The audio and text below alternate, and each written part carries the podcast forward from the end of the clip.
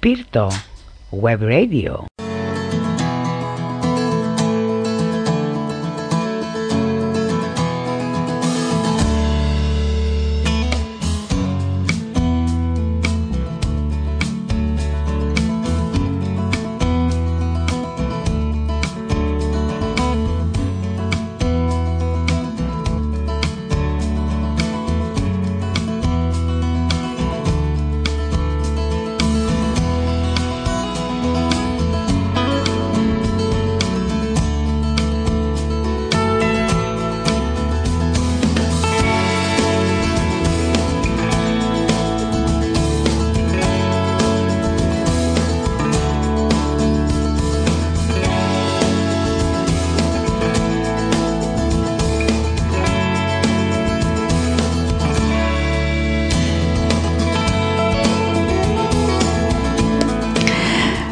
Μη φυλάς το βάτραχο.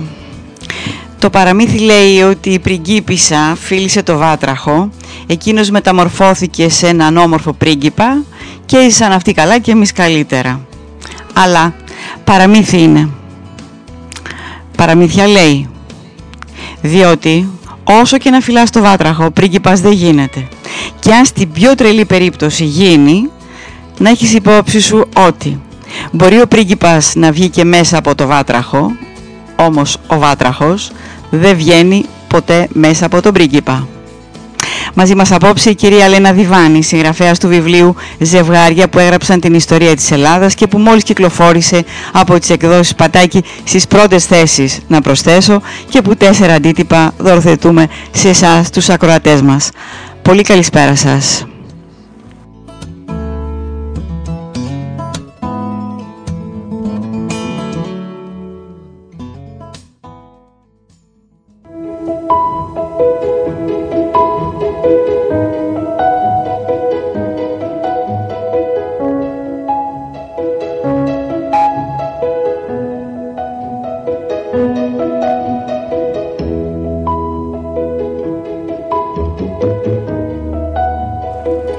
Πολύ καλησπέρα σας λοιπόν, ακόμα μια φορά. Τι κάνετε, ελπίζω να είστε καλά όλοι μικροί μεγάλοι. Είστε συντονισμένοι στο Spirit Web Radio, ακούτε την εκπομπή κάτω από το κιόσκι, στο μικρόφωνο είναι Ανατσούμα. Η αλήθεια είναι ότι αργήσαμε πάλι να συναντηθούμε, λόγω διαφόρων δυσκολιών που περνάει ο καθένας μας, φαντάζομαι. Αλλά εδώ είμαστε πάλι, στο Spirit Web Radio.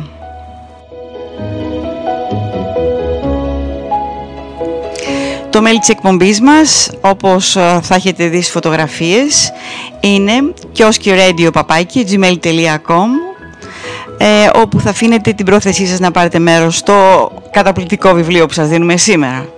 Αργήσαμε να κάνουμε εκπομπή, αλλά από βιβλίο σκίζουμε.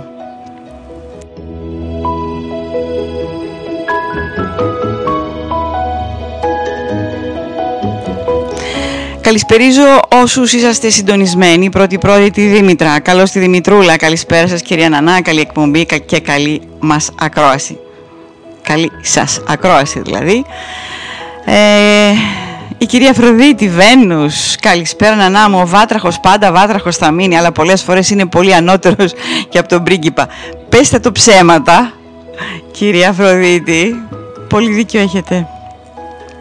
Καλησπέριζω βεβαίως όχι μόνο εσάς που είστε συντονισμένοι και τους άλλους οι οποίοι απλά ακούτε.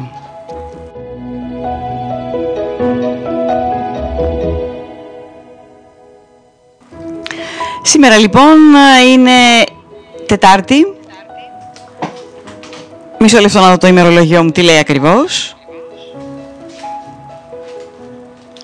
Το οποίο ημερολόγιο δεν είναι πλέον αγαπημένο εδώ και 2 χρόνια. Είναι Τετάρτη λοιπόν 12 Φεβρουαρίου.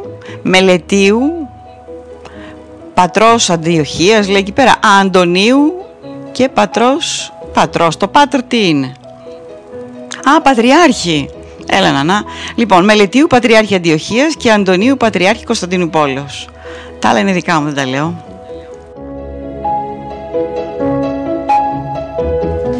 Το τι είχε τις προηγούμενες μέρες πανσέλινο δεν έχει καμία σημασία. Δεν μας απασχολεί πλέον η πανσέλινος. Αφήστε που βγαίνουν και οι βρικόλακες, έτσι δεν λένε, με την πανσέλινο, τα φαντάσματα και αυτά. τα τραγούδια που σας βάλω σήμερα δεν τα έχετε ξανακούσει, τουλάχιστον εδώ από την εκπομπή.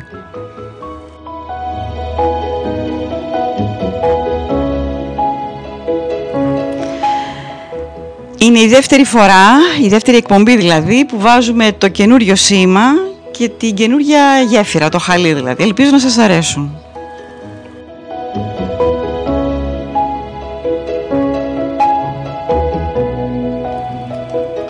Να σας πω ότι η εκπομπή μεταδίδεται κάθε Τετάρτη 7 με 9 εδώ στο Spirit Web Radio, το ξέρετε.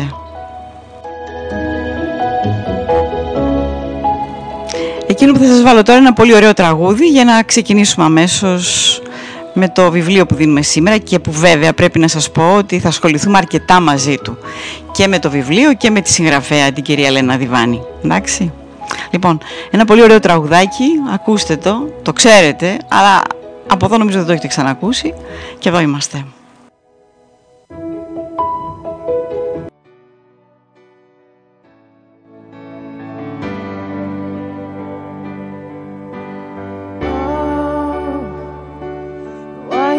So sad, the tears are in your eyes. Come on and come to me now. Don't be ashamed. Μια μεγάλη καλησπέρα στη Τζίνα Μητάκη. Καλώς την Τζίνα. Μια πολύ καλή συγγραφέα είναι η Τζίνα Μητάκη. Έχουμε δώσει το βιβλίο της παλιότερα. Χαίρομαι ιδιαίτερα που σε βλέπω, Τζίνα μου. Από τη Λευκάδα, έτσι.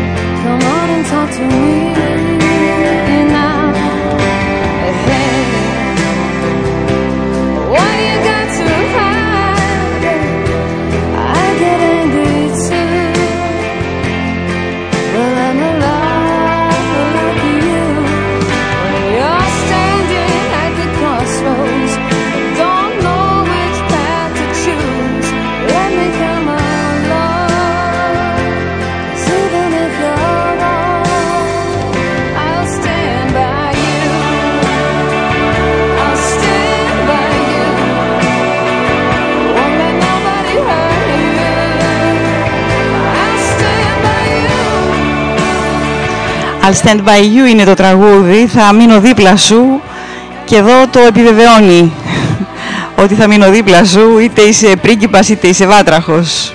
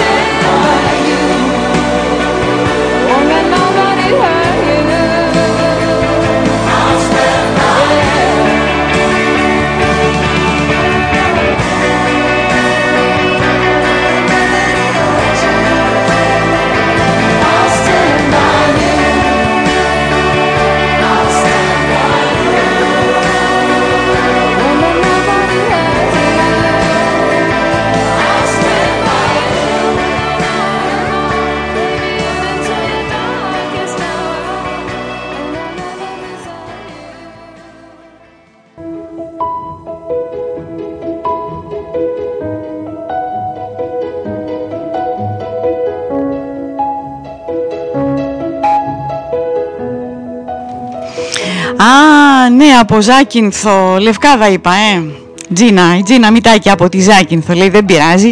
Κατάφερα μετά από πολύ καιρό να συντονιστώ. Ευχαριστώ για τα καλά σου λόγια. Καταρχήν, το ότι έκανες καιρό να συντονιστείς, πολύ καιρό έκανες καιρό να συντονιστείς, τα κατάφερες. Όλοι τα καταφέραμε δηλαδή, μετά από έτσι λίγο ζόρι.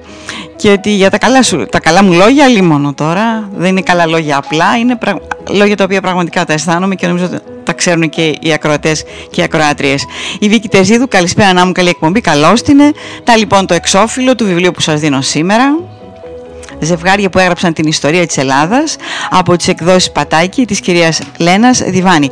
Την κυρία Διβάνη θα την έχουμε αργότερα, όχι ζωντανά μαζί μας, αλλά ηχογραφημένη θα είναι η συνέντευξη που έχουμε, γιατί τέτοια ώρα που μιλάμε έχει μάθημα στο Πανεπιστήμιο. Λοιπόν, έχουμε 4 αντίτυπα για σας στο kioskiradio@gmail.com. Πόσο επηρεάζει άραγε η προσωπική ζωή των πρωταγωνιστών της ιστορίας την πολιτική δράση τους, αλλά και αντιστρόφως? Πόσο επηρεάζει η δημόσια έκθεση τα του οίκου τους? Αυτό διερευνά το βιβλίο που κρατάτε στα χέρια σας. Γιατί είναι δύσκολο να κατανοήσουμε τις αποφάσεις ενός δημόσιου προσώπου χωρίς να γνωρίζουμε τις ανομολόγητες ανάγκες του, τα τραύματά του. Αν δεν ξέρεις τι σήμαινε για την Έλλη Παπά ο Μπελογιάννης, πώς να δικαιολογήσεις την απόφασή της να γεννήσει το παιδί του, αν και παντρεμένη με άλλον, φυλακισμένη και μελοθάνατη? Πώς να ερμηνεύσεις τη διαλυτική στάση του Ανδρέα Παπανδρέου απέναντι στην Ένωση Κέντρου, αν δεν ξέρεις την άβυσο που τον χώριζε από τον πατέρα του? Και ο Παύλος, γιατί άραγε άφησε τη Φρυδερίκη να γίνει από βασίλισσα βασιλιάς? Διάλεξα, λέει η Λένα Διβάνη, να μιλήσω για ζευγάρια, γιατί στον έρωτα και στη συμβίωση είμαστε όλοι έκθετοι και γυμνοί, ολόκληροι. Φυσικά άκουγα συνεχώς στα αυτιά μου τον αντίλογο. Πώς θα μαντέψω τη δυναμική ενός ζευγαριού, πώς να συνοψίσω το φως και το σκοτάδι του? Η αμφιβολία όμως δεν με σταμάτησε, απλώς έθρεψε τη γοητεία της έρευνας. Βούτυξα με το κεφάλι στις ζωές τους και κυριολεκτικά τους αγάπησα, προσπαθώντας να δω μέσα από τα μάτια τους. Δεν ήθελα απλώς να ψαχουλέψω τα συρτάρια τους. Ήθελα να καταλάβω τους περιορισμούς που η κοινωνία τους επέβαλε τότε, να δώσω σάρκα και οστά στις χάρτινες φιγούρες των πρωτοσέλιδων. Διάλεξα τα πιο επιδραστικά ζευγάρια, τα πιο έντονα, για να καλύψουν την ιστορία της Ελλάδας από το 1821 ως τη Χούντα. Οι άντρες, λόγω εποχής, είναι πρωταγωνιστές, αλλά και οι γυναίκες της ζωής τους είναι εξίσου σημαντικά φλεγόμενα πρόσωπα. Ελπίζω να απολαύσετε όσο απίλαυσα εγώ αυτή την ακροβασία ανάμεσα στην ιστορία και στη λογοτεχνία, καταλήγει.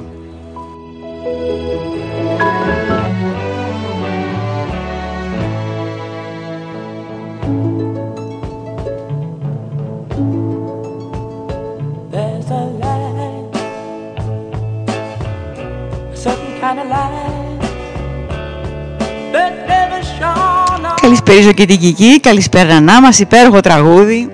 Του το άκου τώρα να δεις. Κικίτσα, καλώς ήρθες.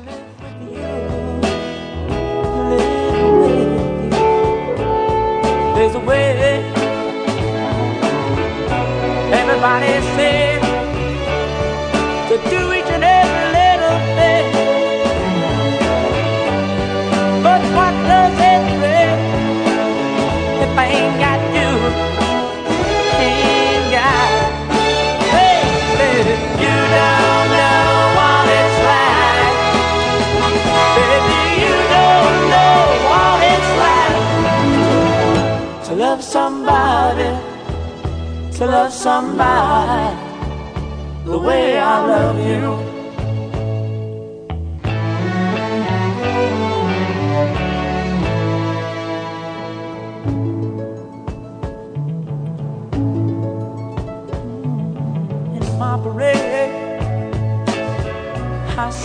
Η Μάρθα Βλαχογιάννη, καλησπέρα και καλή εκπομπή. Μπορείτε να με βάλετε στην κλήρωση σας, παρακαλώ? Και βέβαια μπορούμε, Μάρθα μου, αλίμονο.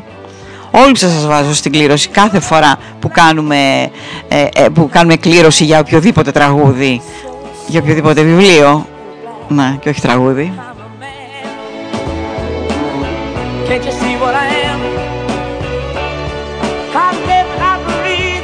Θέλετε, δεν θέλετε, δηλαδή κάποιοι θα κερδίσετε. Είναι ξεκάθαρο.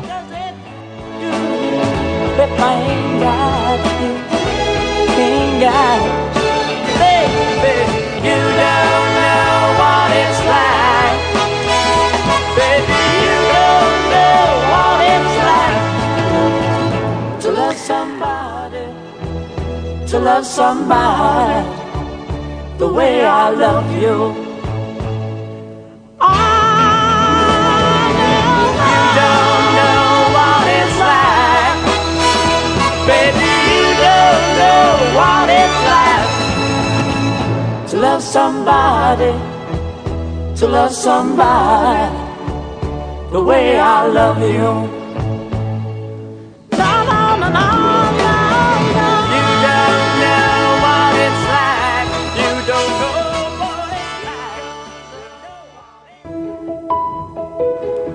Το τραγούδι πριν, αυτό που ακούσατε δηλαδή, ήταν από τους Bee Gees, το To Love Somebody. Το να αγαπάς κάποιον. Γίνεται να ζεις χωρίς να αγαπήσεις κάποιον. Δεν γίνεται η ζωή αυτή. Δεν περνάει.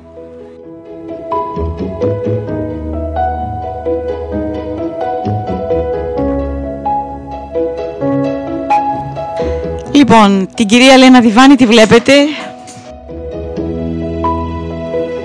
Διάλεξα μια πολύ ωραία φωτογραφία, αυτή που βλέπετε εκεί, έτσι. Η Τζίνα λέει ενδιαφέρον ακούγεται το βιβλίο, θα μπει στη λίστα των προσεχώς και γι' αυτό για ανάγνωση. Πολύ καλά, Τζίνα μου, και το ένα καλύτερο απ' το άλλο λέει η Κική και αυτό είναι αλήθεια. Η Λένα Διβάν λοιπόν είναι συγγραφέας και καθηγήτρια στο νομικό τμήμα του Πανεπιστημίου Αθηνών. Εμφανίστηκε στα γράμματα το 1994 με τη συλλογή διηγημάτων «Γιατί δεν μιλάς για μένα», με το οποίο κέρδισε το βραβείο πρωτοεμφανιζόμενου συγγραφέα Μαρία Ράλλη. Έκτοτε δημοσίευσε 7 μυθιστορήματα, 4 συλλογές διηγημάτων, 4 βιβλία για παιδιά και 6 ιστορικές μελέτες. Τα έργα της μεταφράστηκαν σε πολλές γλώσσες και διασκευάστηκαν για την τηλεόραση. Συμμετείχε στην Πολιτιστική Ολυμπιάδα εκπροσωπώντας την Ελλάδα σε ένα project που έφερε σε επαφή συγγραφείς από όλο τον κόσμο, όπως ο Πάβελ Κόχουντ, ο Γιασμίνα Χάντρα, ο Νικολό Αμανίτη και άλλοι, οι οποίοι έγραψαν μαζί με ένα βιβλίο ένα θέμα με ένα σύγχρονο Οδυσσέα. Το βιβλίο εκδόθηκε το 2003 από τις εκδόσεις Καστανιώτη με τίτλο Global Novel. Το έχω αυτό στη βιβλιοθήκη μου. Το μυθιστόρημα του κόσμου, και μεταφράστηκε σε διάφορες γλώσσες. Πολύ ωραίο βιβλίο. Συνεργάστηκε με το Ιστορικό Αρχείο του Υπουργείου Εξωτερικών της Ελλάδας με αντικείμενο τη δημοσίευση των διπλωματικών εγγράφων της Ελλάδας που σχετίζονται με τα εθνικά θέματα. Συνεργάστηκε επίσης με το Εθνικό Κέντρο Βιβλίου στην κατάρτιση βιβλιογραφικής πρότασης για το πρόβλημα των μειονοτήτων και με το Ίδρυμα Ελληνικού Πολιτισμού με θέμα την ελληνική διασπορά. Είναι ιδρυτικό μέλος της Εθνικής Επιτροπής για τα Δικαιώματα Ανθρώπου, διετέλεσε μέλος του Διοικητικού Συμβουλίου της ΕΡΤ, την πρόλαβα εκεί, αντιπρόεδρος. Καλά, βέβαια το πώς έφυγε είναι άλλο πράγμα, η γυναίκα εξαφανίστηκε από εκεί, τέλος πάντων, αντιπρόεδρος του Εθνικού Κέντρου Βιβλίου και του Οργανισμού Συλλογικής Διαχείρισης Έργων Λόγου. Λέμε λοιπόν το βιβλίο «Ζευγάρια που έγραψαν την ιστορία της Ελλάδας» της κυρίας Λένας Διβάνη. Έχουμε 4 αντίτυπα για σας στο kiosk.radio.gmail.com και εδώ στα σχόλια και τις παραθέσεις του σταθμού μας, από τις εκδόσεις Πατάκη.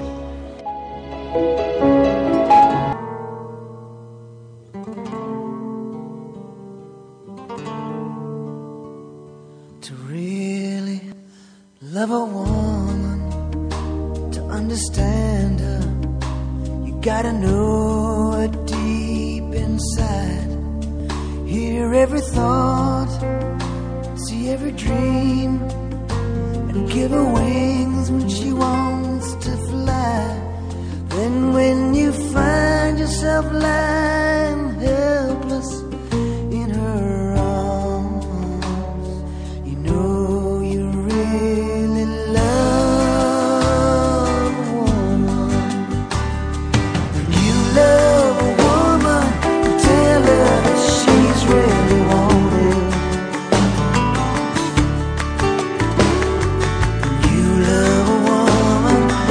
Tell her that she's the one.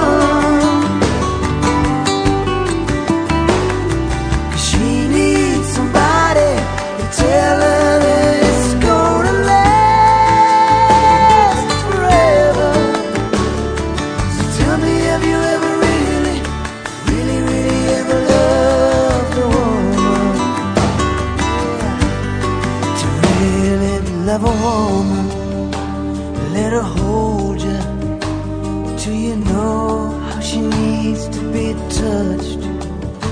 You gotta breathe her, really taste her, till you can feel her in your blood.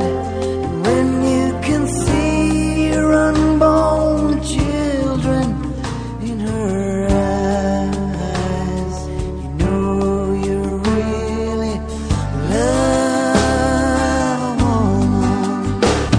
When you love a woman, you tell her that she's really wanted.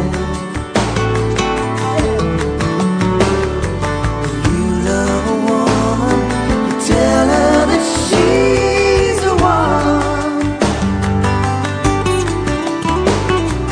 She needs somebody to tell her that you'll always be together. So tell me, have you ever really, really, really ever loved a woman? Oh, you got to give her some faith, hold her tight, a little tenderness. You gotta treat her right. She will be there for you, taking good care of you. You really gotta love your woman, yeah. And when you find yourself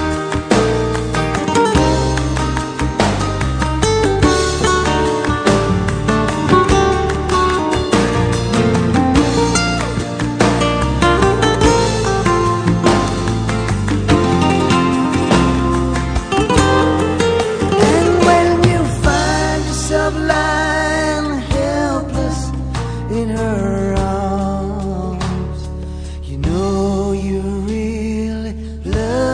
When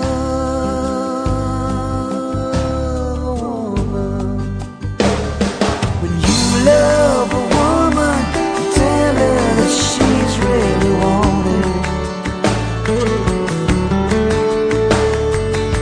You love a woman, you tell her that she's the one. She needs somebody to tell her that it's gonna last forever. So tell me, have you ever really, really, really ever loved a woman? Yeah. Just tell me, have you ever really, really, really ever loved a woman?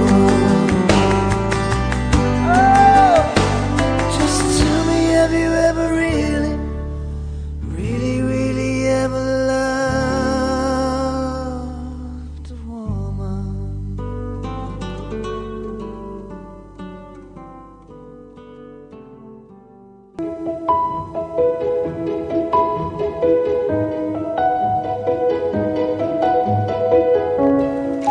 Λοιπόν, να πω μια καλησπέρα στο Ζωμαραγδάκι, στη Ρούλα. Καλησπέρα, Νανά μου. Μας έλειψες, καλή εκπομπή.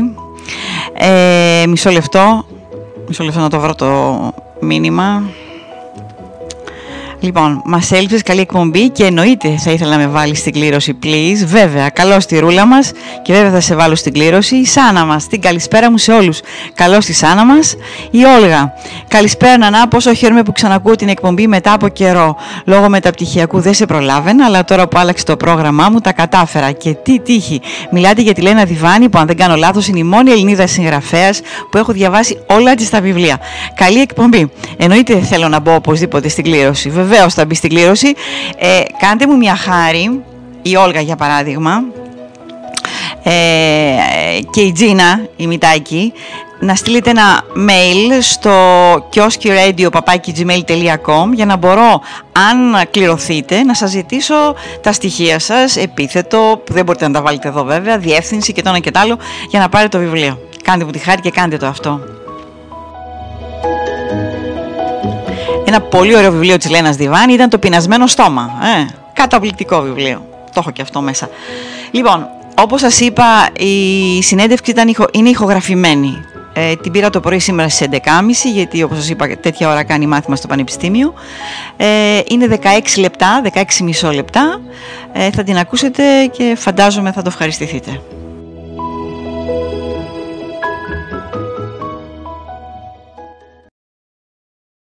Είστε συντονισμένοι στο Spirit Web Radio, ακούτε την εκπομπή κάτω από το κιόσκι, στο μικρόφωνο Ιωαννά Τσούμα και στο τηλέφωνο έχω την κυρία Λένα Διβάνη. Καλησπέρα κυρία Διβάνη.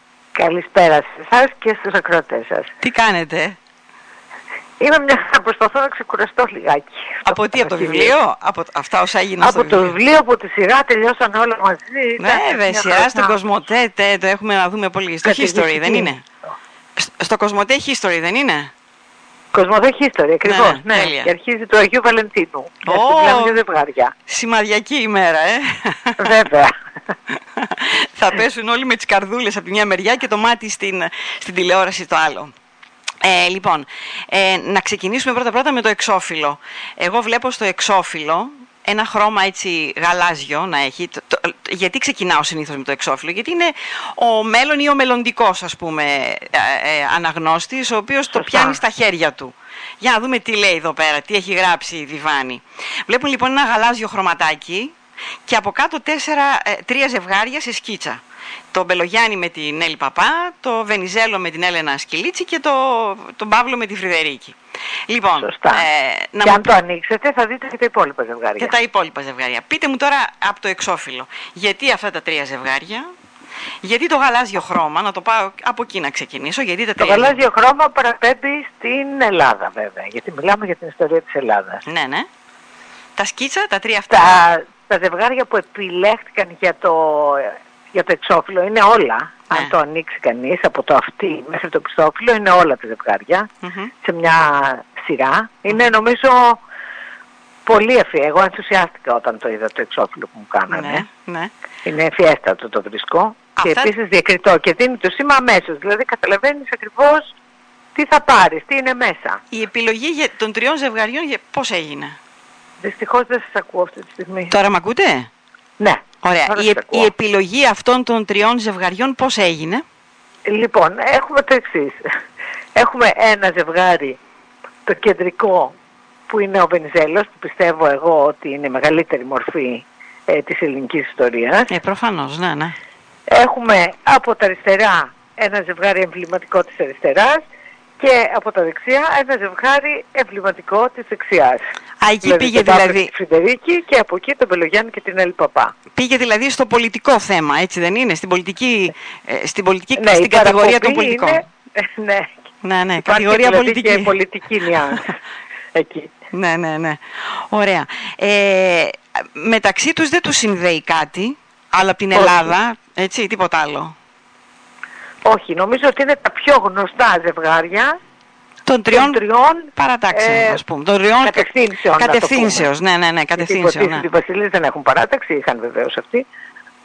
Είχανε, μέσα τους την είχανε την παράταξη. Οπότε είναι οι τρεις γνωστότεροι.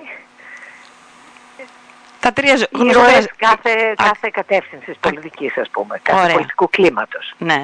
Είναι λοιπόν ένα μυθιστόρημα, θα διαβάσει ο αναγνώστης ένα μυθιστόρημα? Όχι, καθόλου δεν θα διαβάσει ένα μυθιστόρημα. Θα διαβάσει την ιστορία της χώρας, ζωντανεμένη από την ιστορία των πρωταγωνιστών της. Ναι. Δηλαδή η φιλοδοξία μου εμένα ήταν να γίνει η ιστορία φιλική προς το χρήστη, να την αγαπήσουν οι άνθρωποι. Γιατί στη χώρα μας έχουμε ένα θλιβερό χαρακτηριστικό. Αυτά που πιστεύει ο μέσος άνθρωπος ότι έγιναν στο παρελθόν της Ελλάδας και με αυτά που πιστεύουν οι ιστορικοί απέχουν γκρεμούς ανάμεσά τους. Σε όλες τις χώρες η δημόσια ιστορία, αυτό που πιστεύει ο κόσμος δηλαδή, απέχει από αυτό που έγινε πράγματι, αλλά στην Ελλάδα είναι τρομακτική απόσταση. Δηλαδή αυτά που διαβάζουμε σαν ιστορία δεν είναι έτσι? Να το πω. Αυτά που πιστεύουμε, που πιστεύει ο μέσος Έλληνας, αν πει κάποιος στον δρόμο με ένα μικρόφωνο και το ρωτήσει τι πιστεύετε ότι έγινε, ξέρω εγώ, το 1821 ή πώς ήρθε η Χούντα, για τα πάντα, έχει μια στρεβλή εικόνα. Πολύ. Εδώ κάναμε αμάν και πότε να καταλάβουν και ακόμη δεν νομίζω το καταλάβανε ότι δεν υπήρχε κρυφό σχολείο. Ναι. Σας λέω ένα χαρακτηριστικό παράδειγμα. Ναι. Και αυτό συμβαίνει γιατί εμείς οι ιστορικοί δεν εκλαϊκεύουμε. Δεν το κάνουμε αυτό. Σε όλες τις χώρες, καλά στην Αμερική και στην Αγγλία το κάνουν κατά κόρον. Ναι. Δηλαδή γράφουν οι άνθρωποι για τον απλό κόσμο. Να διαβάσει ο φιλίστορα, αναγνώστης. Ναι. Όχι μόνο για τους συναδέλφους. Γράφετε, γιατί δεν προσφέρουμε στην κοινωνία, δηλαδή, αν γράφουμε μόνο για το συνάφι μας. Δηλαδή η ιστορία γράφεται με έναν τρόπο ο οποίος δεν είναι ελκυστικός για τον απλό έτσι, άνθρωπο, τον πολίτη που θέλει να θυμηθεί ή τέλος πάντων να μάθει τι έγινε τότε. Να μάθει. Βέβαια γράφεται με μη ελκυστικό τρόπο, γιατί είναι επιστημονικά συγγράμματα. Ποιος διαβάζει επιστημονικά συγγράμματα? Και αυτό γίνεται σε όλες τις επιστήμες, ξέρετε. Δηλαδή φυσική. Εκλαϊκεύουν οι Αμερικάνοι αμέσως. Να καταλάβει ο κόσμος τι γίνεται, τι πρόοδοι υπάρχουν στον τομέα αυτό. Μαθηματικά, γεωγραφία, για τα πάντα, ιατρική, πολύ. Μάλιστα, είναι πολύ σωστό αυτό. Βεβαίως, πολύ σωστά τα λέτε. Ναι. Έτσι είναι. Να δούμε τώρα κάθε ζευγάρι από τη... φανταζόμαστε και διαβάζω και στο πιστόφυλλο, δηλαδή που μπορώ, το μόνο μπούσουλα που έχω είναι το πιστόφυλλο αυτή τη στιγμή.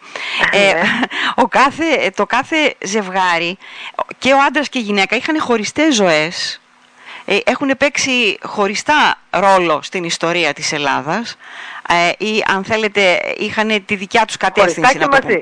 Και μετά μαζί ο ένας επηρέασε τον άλλον, αυτό λέμε. Βέβαια, φυσικά. Ναι. Όπως ξέρει ο καθένας, ζώντας με το ζευγάρι του, η ζωή του ενός επηρεάζει σφόδρα τη ζωή του άλλου. Και κυρίως, επειδή ήταν ζευγάρια που δρούσαν στη δημόσια σφαίρα, το ενδιαφέρον για μένα ήταν πώς η δημόσια σφαίρα επιδρά στην ιδιωτική ζωή και τη διαμορφώνει, και πώς η ιδιωτική ζωή επιδρά στη δημόσια σφαίρα και τη διαμορφώνει. Μάλιστα. Το ένα το άλλο, έτσι. Η μία επιδράει μέσα στην άλλη. Και καμιά φορά θα λέγα, δεν ξέρω τώρα, εγώ το λέω αυτό, θέλω από δικιά μου άποψη είναι και μπορεί να είναι και λάθος, επηρεάζει καμιά φορά σε σημείο που να αλλάζει και τελείως η προσωπικότητα του ενός από τους δύο. Έτσι δεν είναι? Αυτολώς. Δηλαδή ο Χαρίλαος Τρικούπης, θα πω ένα παράδειγμα, δεν θα ήταν ο ίδιος, έτσι, ένας κλεισμένος άνθρωπος στον εαυτό του, στιφ που λένε και οι Άγγλοι, δηλαδή άκαμπτος και τρομερά στοχοπροσιλωμένος στο στόχο του να εξυγχρονίσει την Ελλάδα. Είναι ο πρώτος και μόνος εξυγχρονιστής του 19ου αιώνα. Αν δεν του είχε συμβεί ένας θάνατος ο οποίος χάραξε τη ζωή του, τον στένεψε συναισθηματικά, αυτόν και την αδερφή του, με αποτέλεσμα να μην έχουν ερωτικούς συντρόφους, να μην παντρευτούν ποτέ, και να δώσουν ό,τι δυνάμεις είχαν στην προσπάθειά τους στη δημόσια σφαίρα, επειδή η ιδιωτική ήταν πάρα πολύ τραυματική. Ναι. Πολύ ωραία. Ναι, αυτό και όπως λέτε, και βλέπω δηλαδή και στο πιστόφυλλο που λέτε κάποια πράγματα μέσα που είναι πάρα πολύ σημαντικά. Δηλαδή, το καταλαβαίνω που λέτε ότι για τον Ανδρέα Παπανδρέου, έτσι, τη διαλυτική στάση που είχε ο Ανδρέας Παπανδρέου απέναντι, έτσι, στην Ένωση Κέντρου. Στην Ένωση Κέντρου, αν δεν είχε τέτοια τεράστια προβλήματα με τον πατέρα του, που εγκατέλειψε τη μητέρα του, με αποτέλεσμα όλο αυτό το βάρος να πέσει στους ώμους του. Όποιος διαβάζει το βιβλίο θα διαπιστώσει ότι η Σοφία Μινέικο, εγκαταλελειμμένη από τον Γεώργιο Παπανδρέου, ενώ ήταν τρομερά ερωτευμένη μαζί του, μέχρι που πέθανε ήταν ερωτευμένη μαζί του, τον περίμενε για ένα κατανόητο λόγο, κοιμότανε με τον Ανδρέα Παπανδρέου μέχρι 13 ετών. Αυτό είναι ένα τραύμα για το παιδί, να πάρει όλο το βάρος της μητέρας. Και ο Παύλος, λέτε εδώ, που άφησε τη Φρυδερίκη να γίνει από βασίλισσα βασιλιάς. Είχαμε δύο βασιλιάδες δηλαδή εκείνη την εποχή. Και είναι ο χαρακτήρας του τέτοιος. Δηλαδή είναι ένας άνθρωπος που δεν μεγάλωσε για να γίνει βασιλιάς. Ήταν χαμηλά στην ιεραρχία, τα έφερε η ζωή έτσι πάρα πολύ σπάνια. Και οι τρεις γη του Κωνσταντίνου γίνανε βασιλιάδες. Αυτό είναι, δεν ξέρω αν έχει επαναληφθεί ποτέ στην ιστορία της διεθνής. Λοιπόν, αυτό το παιδάκι μεγάλωσε μόνο του, τα άλλα αδέρφια του ήταν μεγαλύτερα τα αγόρια, μεγάλωσε με τα κορίτσια, έγινε ένας πολύ γλυκός άνθρωπος, δεν ήταν ιδιαιτέρως ευφυής, ήταν γλυκύτατος όμως και μαλακός. Έτσι λοιπόν κατευθύνθηκε μοιραία σε μια γυναίκα η οποία έχει ισχυρή προσωπικότητα, ήταν αυτό που λέμε τσαούσα, ναι. Διότι μια τσαούσα θα τον συμπλήρωνε. Ξέρετε πώς πάει, ο μαλακός βρίσκει τσαούσα και η μαλακιά βρίσκει τσαούσο. Δεν αλλάζουν όμως. Και κατέληξε βασιλιάς. Να σας πω όμως τώρα πάνω στο τζαούσο και στην τζαούσα που είπατε, δεν αλλάζουν κάποια στιγμή όμως οι ρόλοι, με την έννοια ότι κάποια στιγμή και η τσαούσα θα χαμηλώσει λίγο, να τον βοηθήσει και αυτό, αν τον αγαπάει δηλαδή, να τον βοηθήσει. Όχι, η τσαούσα θα κάνει και ο καθένας θα κάνει αυτά που είναι φτιαγμένος να κάνει. Η τσαούσα δεν μπορεί να χαμηλώσει. Ούτε ο τσαούσος δεν μπορεί να σταματήσει να διατάσει. Είναι δηλαδή από την αρχή... Δεν μπορεί να πηδήξει πάνω από τον ίσκιο, το που λένε και οι Κινέζοι, ναι. Τώρα έχουν γρήπη. Δηλαδή ότι είναι από την αρχή το ζευγάρι, έτσι προχωράει πάντα, έτσι. Όπως έχει διαμορφωθεί στην περιοχή σου και είμαι ευρωδική, όπως αντιλαμβάνεστε. Ναι. Έτσι θα πας. Μικρές αλλαγές θα γίνουν. Μικρές σε σημείο που να μην φαίνονται για καθόλου. Έτσι. Ένα λούστρο δηλαδή. Ένα λούστρο, ναι. Μερικά πράγματα, αλλά λούστρο. Και αλλά καλά που λέμε. Σπονδυλική στήλη, ναι. Είναι. Ναι. Και η καταπληκτική ιστορία της Έλλης Παπά με τον Μπελογιάννη, βέβαια, όπως διαβάζω εδώ. Καταπληκτική πραγματικά. Καταπληκτική δηλαδή, ιστορία. Η Έλλη Παπά μπορούμε να πούμε ότι ήταν από όλα μου τα ζευγάρια που σταματάνε στη Χούντα. Ναι. Που σημαίνει ότι οι γυναίκες δεν έπαιζαν σπουδαίο ρόλο, γι' αυτό τις έβαλε από την πίσω πόρτα, ναι, ναι. Ως συντρόφους και συζύγους και αδερφές, ναι. Των πρωταγωνιστών. Οι πρωταγωνιστές μέχρι τότε στην πολιτική ήταν όλοι άντρες. Ναι. Αλλά για να αναστήσω την εποχή χρειαζόμουν οπωσδήποτε τις γυναίκες. Βαριόμουν να γράψω μόνο για τους άντρες. Ναι. Επίσης είναι αρκετά βιογραφημένοι οι άντρες. Ναι. Είναι τρομερό ότι οι γυναίκες ελαφροπάτησαν στην ιστορία. Δηλαδή, ναι. Τα ίχνη τους χάνονται. Για τον Μαντώ Μαυρογιάννους ξέρουμε ελάχιστα. Για όλες ξέρουμε λίγα πράγματα. Είναι σαν να περπατάνε στο χιόνι. Λιώνει το χιόνι, εξαφανίζονται τα βήματα τους. Οι ιστορικοί της εποχής φταίνε γι' αυτό, βέβαια. Δεν μας έχουν παρουσιάσει καθόλου. Διότι οι άντρες είχαν σημασία. Ναι. Τώρα λοιπόν ήρθε η ώρα να αποκτήσουν σημασία και οι γυναίκες. Με αυτή την καταπληκτική ιστορία ξεκινάτε με την Έλλη Παπά, ξεκινάτε το βιβλίο και τον Μπελογιάννη. Όχι, ξεκινάω με την. Με την αντίστροφη σειρά, δηλαδή από τη Χούντα, αυτός που πέθανε στη Χούντα είναι ο Γιώργος Παπανδρέου, με αυτόν ξεκινάμε πρώτο, το πιο πρόσφατο δηλαδή, ναι, ναι. Και καταλήγουμε στη Μαντώ Μαυρογιάννους που είναι παλαιότερη γιατί ταυτίζεται με το 21. Μάλιστα. Τώρα η έρευνα που κάνατε ήταν δύσκολη. Πάρα πολύ δύσκολη, γιατί αυτά τα στοιχεία, όπως είπα, πρώτον τα στοιχεία για τις γυναίκες εξαφανίζονται, το ξέρετε, ναι. Ότι δεν έχουμε για την Κιβέλη ή για την Κοτοπούλη, τις δύο θεές. Τις δύο υπερπρωταγωνίστριες του ελληνικού θεάτρου. Ναι. Αυτές που έφτιαξαν το θέατρο αυτό που είναι, δεν έχουμε μια σοβαρή βιογραφία ή ασόβαρη. Ναι. Τίποτα. Εσείς πώς τη βρήκατε? Έχουμε bits and pieces, δηλαδή κομματάκια από εδώ, κομματάκια από εκεί. Γι' αυτό ήταν τόσο επώδυνη, αλλά και πολύ διασκεδαστική πρέπει να πω. Ήταν δεντεκτιβική δουλειά. Θα έχει μεγάλη γοητεία θα είχε, έτσι, να σκύβεται. Τρομερά, σαν αστυνομικό. Ναι, δηλαδή έκανες μια υπόθεση εργασίας, όπα τι έγινε εδώ, έβλεψε ένα κενό. Δεν καταλάβαινες τι συμβαίνει, έψαχνες εκεί, ανακάλυπτες ένα σταυματάκι. Λοιπόν, έπρεπε να ψάξουμε αρχεία. Φανταστείτε ότι εγώ την ιστορία την ήξερα τη βασική. Ναι. Όπως και την ιστορία των ανδρών, τα περισσότερα. Ναι. Λοιπόν, για να βρω την προσωπική του ζωή, έπρεπε να διαβάσουμε και να συγκρίνουμε από φήμες μέχρι αρχεία. Ναι. Και να συγκρίνουμε συνεχώς, διότι όπως σας είπα είναι βήματα στο χιόνι. Λιώνανε. Και πόσο καιρό πήρε αυτή η ιστορία για να το δω? 3 χρόνια περίπου. 3 χρόνια. Τρία, πολύ, πολύ. Γι' αυτό σου λέω ότι προσπαθώ. Γεμάτα χρόνια. Ξεκουραστώ. Πολύ κοπιώδη. Ναι. Καμιά φορά μπαίνατε και στη θέση της γυναίκας από το ζευγάρι, έτσι, από της γυναίκας. Έμπαινα όλη την ώρα. Όλη την ώρα. Και... Δηλαδή, ενώ στην αρχή πριν γράψω. Με συγχωρείτε, σας διάκοψα. Παρακαλώ, όχι αυτό. Παρακαλώ, πείτε μου, ναι. Μπαίνατε λοιπόν κάποια στιγμή στη θέση της γυναίκας. Αγωνία. Έλεγα τώρα πώς θα γράψω για έναν άνθρωπο αντιπαθώ. Φρυδερίκη, ας πούμε. Ναι. Εγώ τη Φρυδερίκη, επειδή την θυμάμαι κιόλας. Ναι. Δηλαδή όταν ήμουν παιδάκι, η Φρυδερίκη ήταν η βασίλισσα. Ναι, ναι. Λοιπόν, και θυμάμαι να τη βρίζουν όλοι, να τη λένε Φρίκη. Ναι, Φρίκη. Λοιπόν, πώς θα γράψω για έναν άνθρωπο που αντιπαθώ, έλεγα. Πρέπει να βρω μια ισορροπία. Δεν μπορείς να γράψεις για έναν άνθρωπο που αντιπαθείς. Δηλαδή θα βγει πολύ βριστικό. Αλλά διαπίστωσα ότι σαν από ένα θαύμα, όταν ξεκινούσα να γράψω για το κάθε ζευγάρι, ξαφνικά έμπαινα στα παπούτσια τους. Και τους έβλεπα σαν συγγενείς, με συμπάθεια. Πώς λέμε για τη θεία μας, τη Μαρία. Είναι λίγο ηλίθια, αλλά μαγειρεύει καλά κτλ. Ναι. Δηλαδή, τους έβλεπα όλους με κατανόηση. Γιατί είχα μάθει πράγματα για αυτούς. Και όταν μαθαίνεις πράγματα για τον άλλον, τον κατανοείς. Δεν τον συγχωρείς αναγκαστικά, δεν τον εγκρίνεις, αλλά τον κατανοείς. Δεν μπορείς να τον βάλεις απέναντι να τον πυροβολήσεις. Άρα λοιπόν έτσι, αυτό. Και για τη Φρυδερίκη βρήκατε καλά λόγια για τη Φρυδερίκη. Ναι, γιατί είχε. Ο καθένας έχει εδώ που τα λέμε. Βέβαια, ο καθένας έχει. Δεν υπάρχει άνθρωπος που δεν έχει και μια καλή πλευρά. Αυτή, ας πούμε, ήταν πολύ ζωηρόφρονη. Δεν ήταν η ακίνητη βασίλισσα που καθόταν και χάζευε τις τουαλέτες της. Ναι. Ήταν διάολος. Διάολος. Κατάλαβε την αξία της τηλεόρασης. Πόσο μπορούσε να βοηθήσει την δημόσια εικόνα της. Ήταν πανέξυπνη. Ήταν γάτα. Επίσης δεν σταματούσε με τίποτα. Ήταν ζωηρόφρονο. Κάτι που εγώ πάρα πολύ εκτιμώ. Ναι. Και ειδικά στις γυναίκες, δηλαδή δεν τις σταμάταγες με τίποτα. Βέβαια πολλά από αυτά που δεν τις σταμάταγες έπρεπε να τις σταματήσεις. Θα σταματήσει γιατί θα πήγαινε κατευθείαν του γκρου που λέμε, του γκρου πήγαινε. Ακριβώς. Να ρωτήσω κάτι, τελικά αυτό ήταν και εμπειρία ζωής δικής σας? Βέβαια, εννοείται. Εννοείται. Αυτό να μπαίνεις διαρκώς σε διαφορετικούς ρόλους γυναικών. Ναι, γιατί ήταν 9 ζευγάρια. Ναι.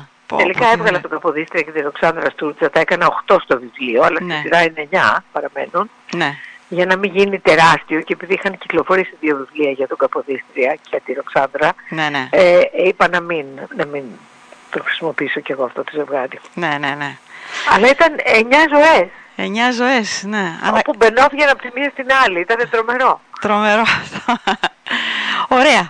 Λοιπόν, σας ευχαριστούμε πάρα πολύ που είσαστε μαζί μας σήμερα. Εγώ σας ευχαριστώ. Ζητώ συγγνώμη για κάποια τεχνικά προβλήματα στην αρχή, αλλά τα ξεπεράσαμε. Κανένα πρόβλημα, τι να κάνουμε αυτή τη ζωή. Σας ευχαριστώ θερμά λοιπόν και να είστε καλά. Και εσείς. Καλό βράδυ κυρία. Γεια σας, γεια σας.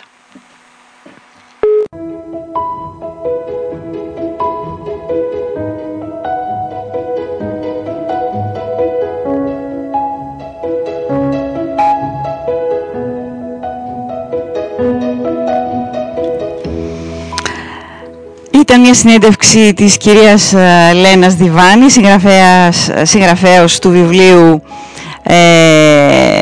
«Ζευγάρια που έγραψαν την ιστορία της Ελλάδας», που έχουμε 4 δίτυπα για σας στο kiosk.radio.com και εδώ στα σχόλια και τις παραθέσεις του σταθμού μας. Και βέβαια είναι από τις εκδόσεις Πατάκη. Τώρα θα βάλουμε ένα τραγούδι και μετά θα σας διαβάσουμε, θα σας διαβάσω 2 μικρά αποσπάσματα από το βιβλίο που μπορούμε να μας δίνει τη δυνατότητα, δηλαδή ο εκδοτικός οίκος να έχουμε. Εντάξει.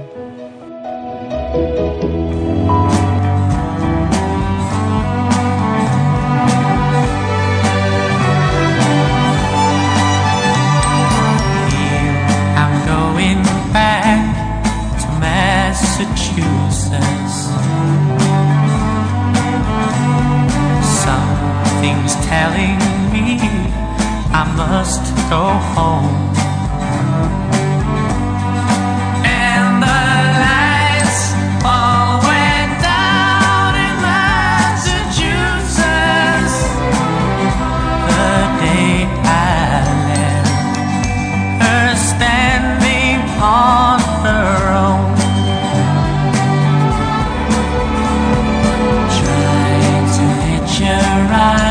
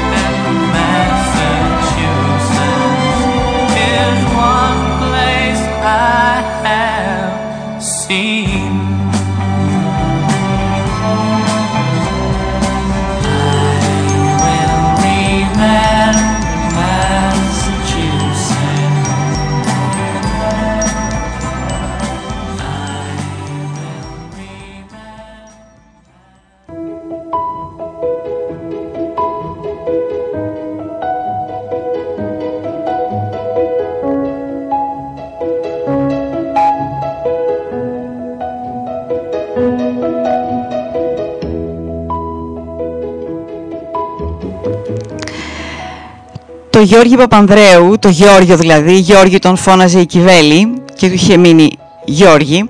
Το Γιώργη Παπανδρέου τον φλερτάρουν πια πολλά κορίτσια. Αλλά εκείνος ξεχωρίζει την καλύτερη, τη Σοφία Μινέικο, ένα πολύ όμορφο, σοβαρό και ξεχωριστό κορίτσι, ένα χρόνο μεγαλύτερό του. Πρώτα απ' όλα είναι μία από τις μετρημένες στα δάχτυλα του ενός χεριού φοιτήτριες.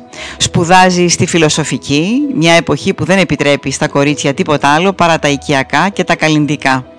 Η γνώση είναι αντρική υποχρέωση, η οικογένεια και η ομορφιά γυναικεία. Η Σοφία όμως δεν είναι μόνο ένα μορφωμένο κορίτσι. Είναι επίσης μια εύπορη αρχοντοπούλα, πανέμορφη και λευκή σαν πορσελάνη κούκλα.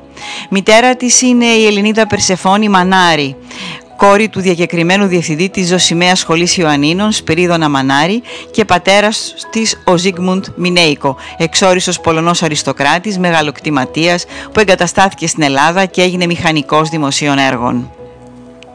Η Σοφία γνώριζε εξόψεως τον Γεώργη από την Πάτρα, όπου τελείωσαν και οι δύο το γυμνάσιο.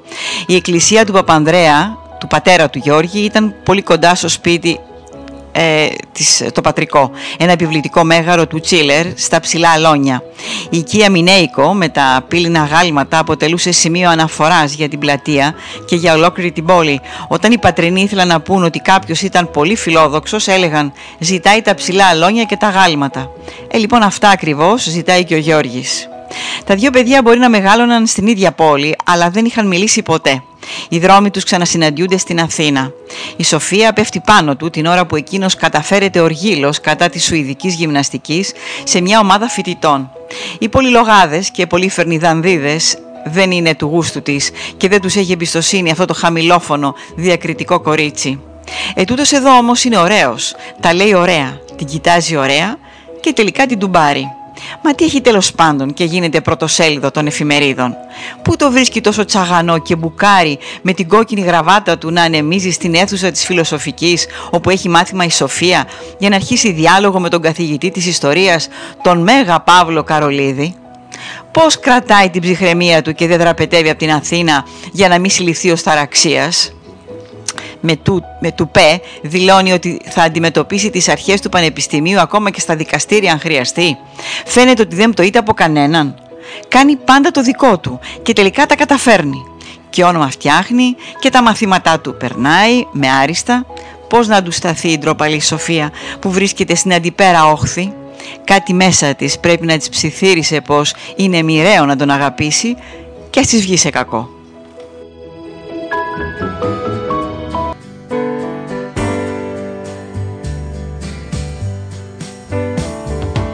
Hey, did you happen to see the most beautiful girl in the world?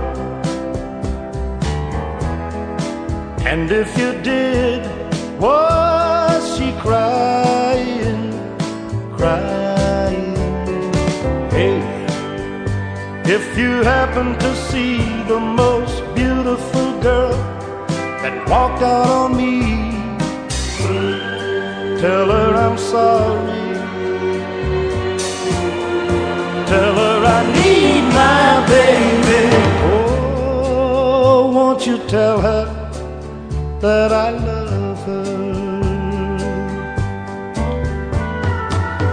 I woke up this morning, realized what I had done. I stood alone in the cold gray dawn and knew I'd lost my morning sun. I lost my head and I said some things. Now comes the heartaches that the morning brings. I know I'm wrong, but I couldn't see. I let my world slip away from me. So hey, did you happen to see the most beautiful girl in the world? And if you did, was she crying, crying? Hey, if you happen to see the most beautiful girl that walked out on me, tell her I'm sorry. her I need my baby. Oh, won't you tell her that I love her? If you happen to see the most beautiful girl and walk out on me, tell her I'm sorry.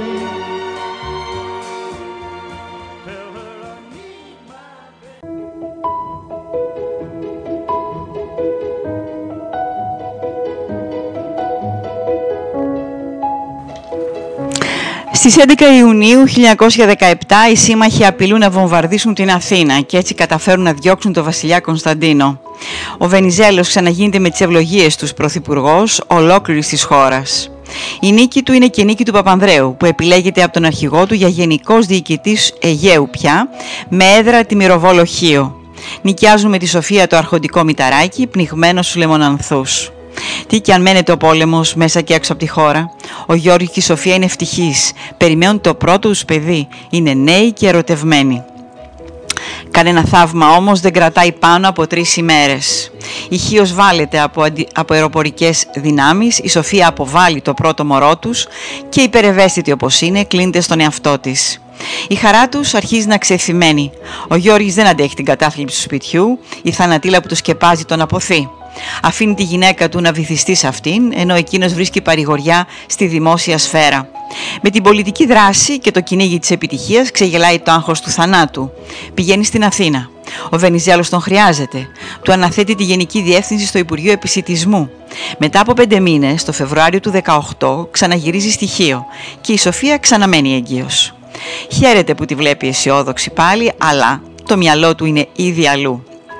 Ρίχνεται στη δουλειά. Θέλει να εντυπωσιάσει τον αρχηγό του και να ανεβεί τα σκαλοπάτια της πολιτικής ιεραρχίας γρήγορα. Είναι γεγονός ότι ο συνδυασμός της λαμπερής προσωπικότητάς του με τη δίψα που είχε για την εξουσία είναι επικίνδυνος. Πολλοί ενοχλούνται, ακόμα και στο ίδιο του το κόμμα. Τον φθονούν που ανεβαίνει τόσο σκανδαλωδώς γρήγορα και τον υπονομεύουν. Ο Παπανδρέου επιδιώκει μια θέση στη Βουλή, αλλά ξέρει πως δεν θα είναι εύκολο. 5 Φεβρουαρίου του 19 ο Γιώργης γίνεται πατέρας. Αποκτά τον πρώτο του γιο και του δίνει το όνομα του δικού του νεκρού πατέρα, Ανδρέας. Η Σοφία πέφτει με τα μούτρα στην ανατροφή του πολύτιμου μοναχογιού της, σαν να προαισθανόταν ότι αυτός και μόνο αυτός θα ήταν ο βράχος της μέχρι το τέλος της ζωής της. Δυστυχώς αναπτύσσει φοβίες.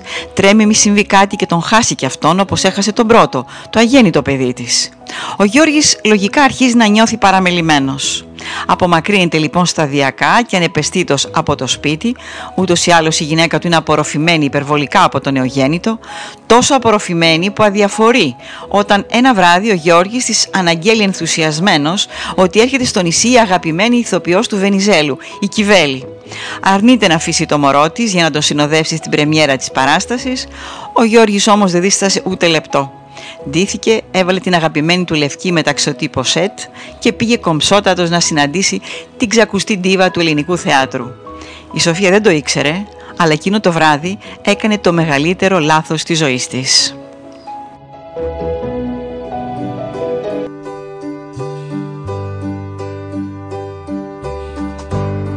Maybe I didn't treat you quite as good as I should have. Maybe I didn't love you quite as often as I could have. Little things I should have said and done, I just never took the time. You were always on my mind.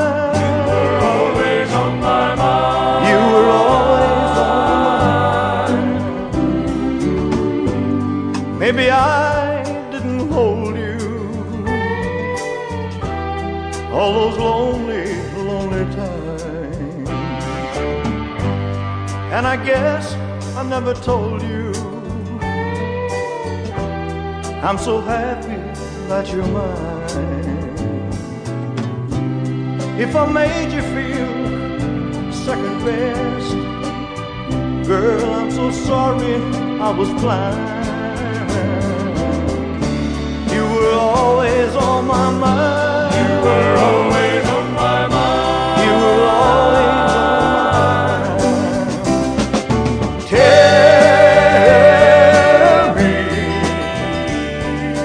Tell me that your sweet love hasn't died.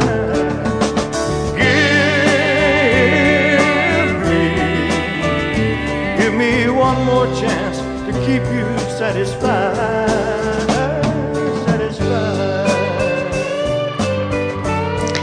Είναι το Always on my mind, είναι με τον Elvis Presley, έτσι, είσαι πάντα στο μυαλό μου. Little things I should have said and done, I just never took the time. You were always on my mind, you were always on my mind.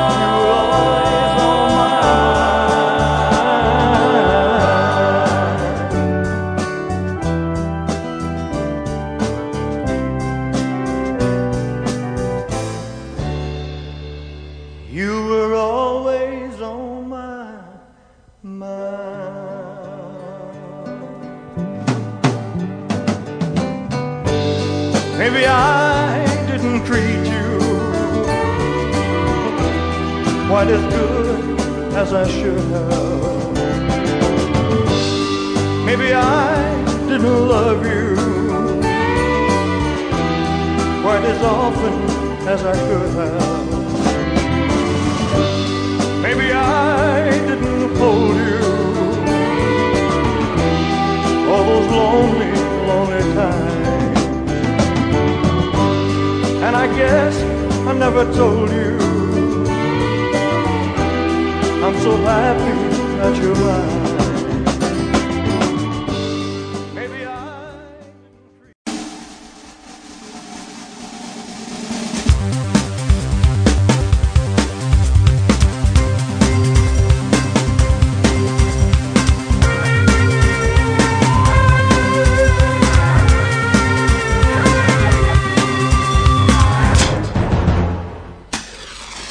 I... Spirito Web Radio.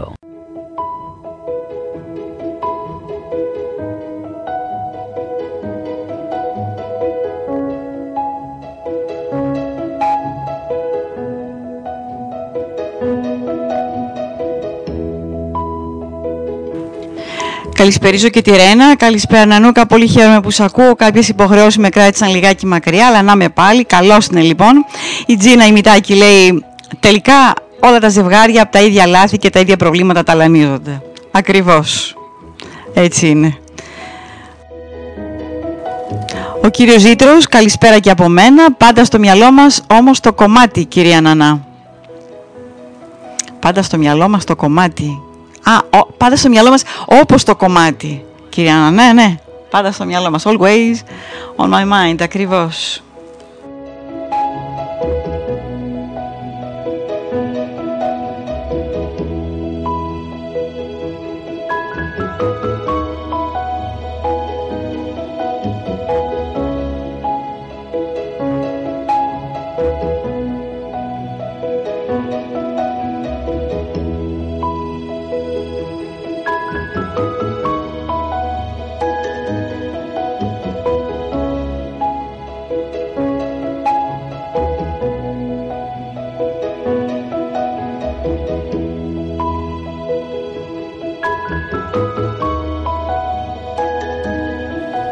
Λοιπόν, 8 είναι η ώρα, είστε συντονισμένοι στο Spirit Web Radio, ακούτε την εκπομπή κάτω από το κιόσκι, στο μικρόφωνο Ανά Τσούμα. Να ξαναπώ, το βιβλίο που δίνουμε σήμερα έχει τίτλο «Ζευγάρια που έγραψαν την ιστορία της Ελλάδας», από τις εκδόσεις Πατάκη, είναι της κυρίας Λένας Διβάνη.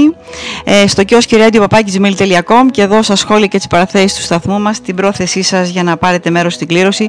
Όπως σας είπαμε, το ακούσατε και από την κυρία Διβάνη, αλλά σας το λέω και εγώ τώρα. Να, κοιτάξτε και τη φωτογραφία που σας έβαλα από το COSMOTE History την Παρασκευή το βράδυ, ανήμερα του Αγίου Βαλεντίνου που γιορτάζουν οι ερωτευμένοι, ναι. Ο βίος και η πολιτεία 8 αλυσμόνι των ζευγαριών που συνεμάδεψαν τη νεότερη ιστορία της Ελλάδας με την πολιτική τους δράση και την καλλιτεχνική τους πορεία, παρουσιάζονται στη σειρά ντοκιμαντέρ «Ζευγάρια που έγραψαν ιστορία» σε παραγωγή της COSMOTE TV. Όσοι έχετε COSMOTE TV, μπορείτε να το δείτε. 10 η ώρα ξεκινάει το πρώτο επεισόδιο. Πρωταγωνιστές ο Νίκος Μπελογιάννης με την Έλλη Παπά, ο Βασιλιάς Παύλος με τη Φρυδερίκη, ο Ελευθέριος Βενιζέλος με την Έλληνα Σκυλίτση, η Μαντώ Μαυρογένους με τον Δημήτριο Υψηλάντη, ο Γεώργιος Παπανδρέου με την Κυβέλη Αδριανού, ο Βασιλιάς Όθωνας με την Αμαλία και ο Χαρίλαος Τρικούπης με την Σοφία Τρικούπη. Η Σοφία Τρικούπη ήταν η αδελφή του, έτσι, δεν ήταν ζευγάρι, αδέλφια ήταν. Και ο Ιωάννας Δραγούμης με την Πινελόπη Δέλτα και τη Μαρίκα Κοτοπούλη. Να σας πω ότι, όπως, αν το προσέξατε που το είπε η κυρία Διβάνη, υπήρχε μέσα και ο Ιωάννης Καποδίστριας με τη, Ροξάνδρα Σκούρτζα. Αλλά επειδή κυκλοφόρησαν δύο βιβλία με τη ζωή του Καποδίστρια, αν θυμόσαστε πριν λίγο καιρό, φέτος βέβαια, αλλά πριν 2-3 μήνες αν θυμάμαι καλά, σας δώσαμε το βιβλίο, παρουσιάσαμε εδώ το βιβλίο του Άρη Σφακιανάκη, «Η σκιά του Καποδίστρια», έτσι. Ένα από αυτά τα δύο βιβλία που κυκλοφόρησαν ήταν αυτό, οπότε έβγαλε από μέσα τον Καποδίστρια με τη Στούρτζα. Λοιπόν, η σειρά βασίζεται, όπως είπαμε, στο βιβλίο αυτό. Κάνει πρεμιέρα 14 Φεβρουαρίου, την Παρασκευή, μεθαύριο δηλαδή. Το πρώτο επεισόδιο είναι αφιερωμένο στο Γεώργιο Παπανδρέου και την Κυβέλη Ανδριανού.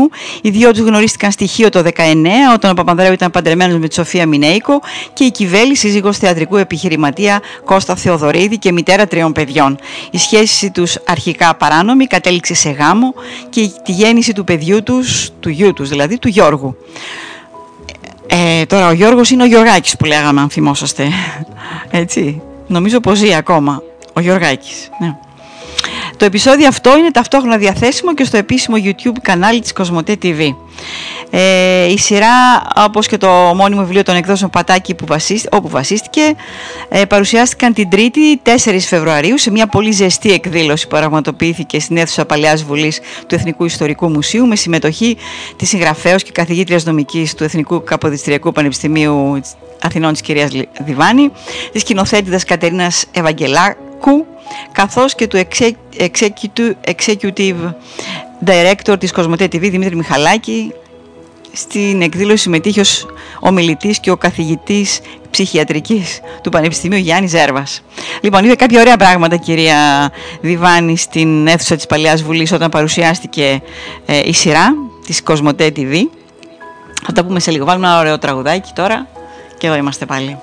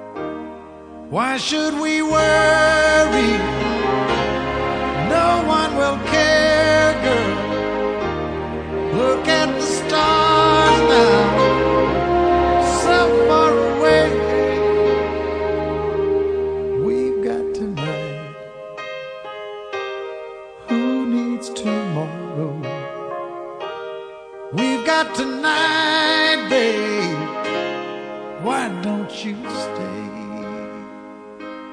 deep in my soul?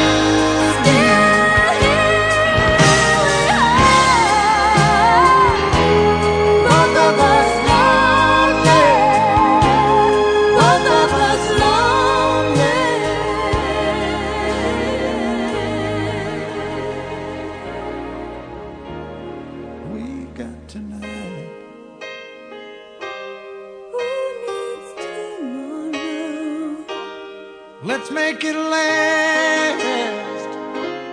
Let's find a way. Turn out the light.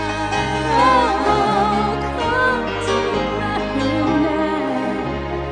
We got tonight, babe. Why don't we stay? We got tonight.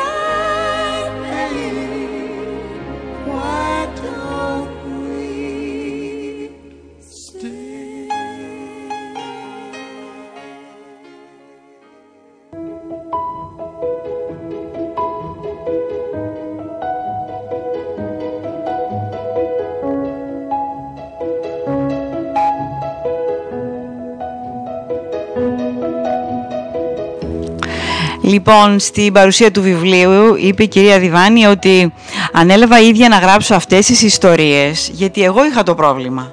Είμαι καθηγήτρια ιστορίας σε μια σχολή, τη Νομική Σχολή των Αθηνών, που οι φοιτητές μισούν την ιστορία. Το μάθημά μου είναι δεύτερης διαλογής. Γι' αυτό άρχισα να ψάχνω τρόπους να εξάξω το ενδιαφέρον των φοιτητών και το κατάφερα αναδεικνύοντας τις ανθρώπινες πλευρές των ιστορικών προσώπων. Γιατί η ιστορία είναι η ζωή. Να σας πω ότι η πιο ενδιαφέρουσα περίπτωση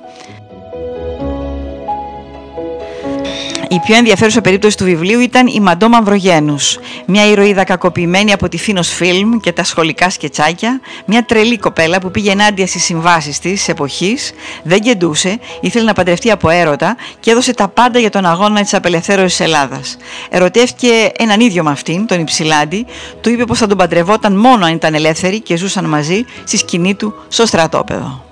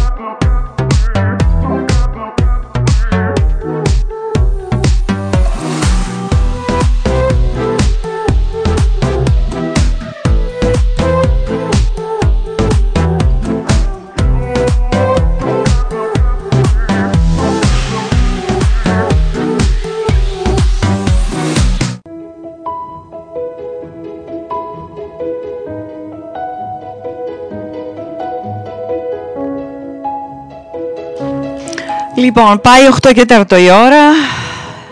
Να σας πω ότι από εδώ και κάτω θα πάμε σε άλλα ζευγάρια που έμειναν στην ιστορία και άφησαν το στίγμα τους στην ιστορία αυτή, όμως διαφορετικά, δεν έχουν σχέση.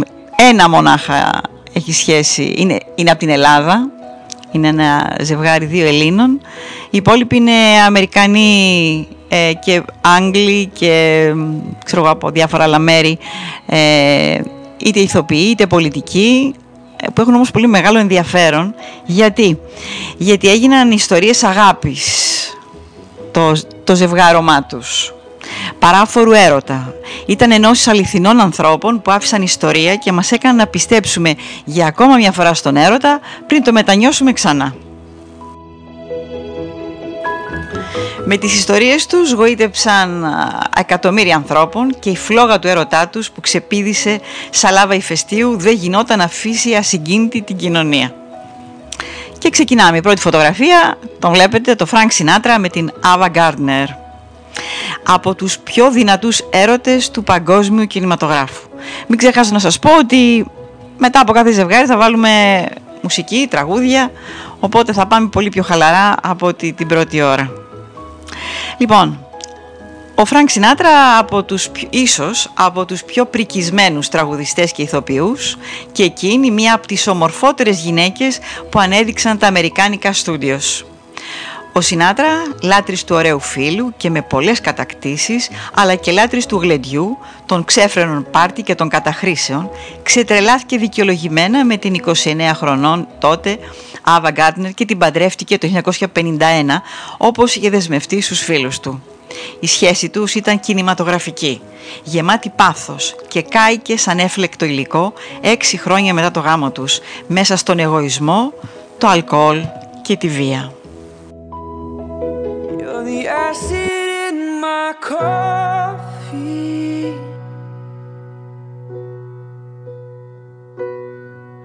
you're the fluid in my lungs,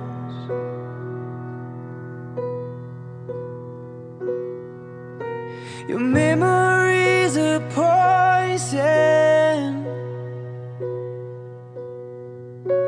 it's killing all my love.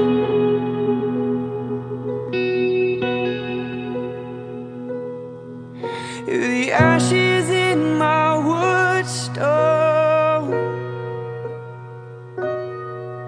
you're the lover I regret.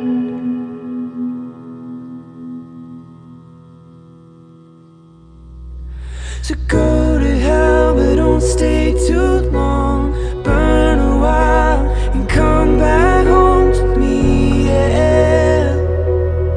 I'll be waiting.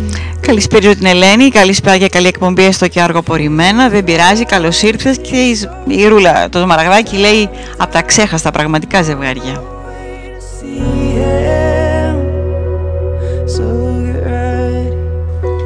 Βεβαίως την κλήρωση, Ελένη, εννοείται.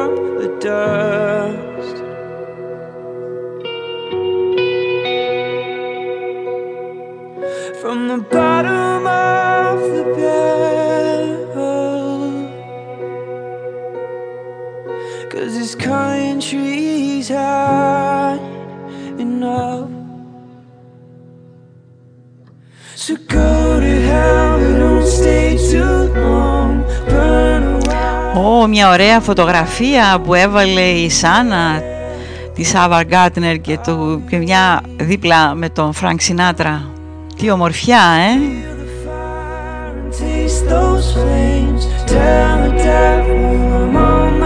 Αν θυμάμαι καλά έλεγαν πως είχε μόβ μάτια, παιδιά. Τρομερά, τρομερή γυναίκα. Κοιτάξτε ομορφιά.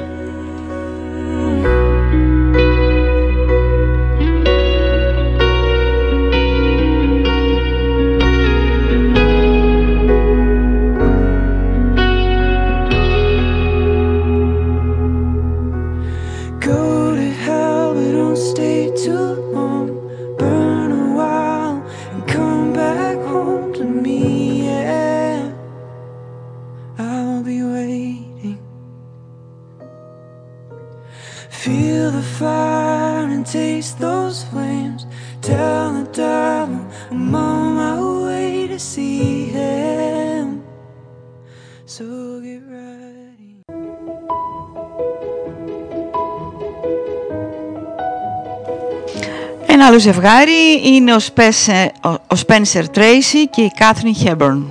Μισό λεπτό να σας τους δείξω.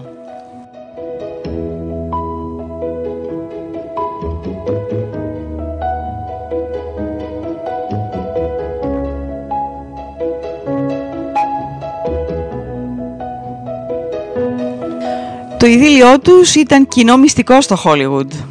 Ο Τρέισι όμως δεν πήρε ποτέ διαζύγιο από τη σύζυγό του Λουίζ και η Hepburn μίλησε ανοιχτά για τη σχέση τους μετά το θάνατο του ηθοποιού το 1980. Η ταλαντούχα ηθοποιός στάθηκε στο πλευρό του Τρέισι παρά τα προβλήματά του με τον αλκοολισμό για περισσότερα από 25 χρόνια, διάστημα στο οποίο γύρισαν μαζί 9 ταινίες. Η βραβευμένη με 4 Όσκαρ ηθοποιός είχε πολλούς δεσμούς πριν γνωρίσει το σκληρό Τρέισι στην ταινία «Η γυναίκα της χρονιάς» το 1942.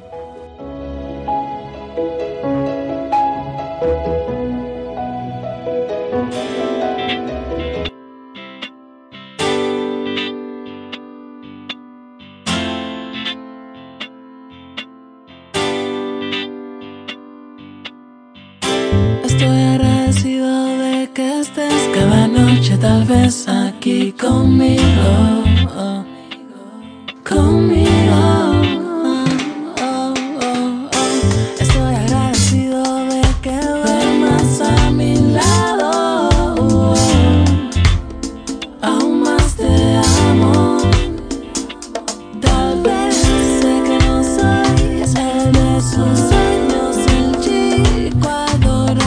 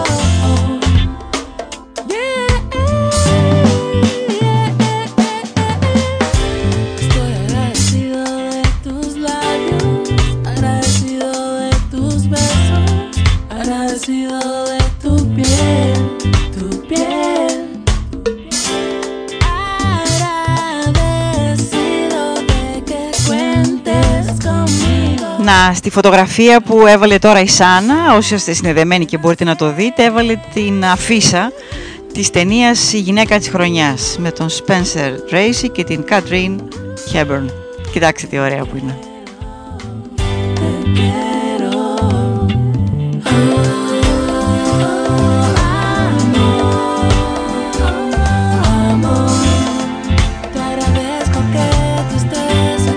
Θα σας πω ότι η Katharine Hepburn έπαιζε μέχρι σε πολύ μεγάλη ηλικία σε ταινίες, αν θυμόσαστε. Μάλιστα είχε και Πάρκινσον, αν θυμόσαστε, και κουνιόταν το κεφάλι της λόγω του προβλήματος υγείας, και παρόλα αυτά έπαιζε.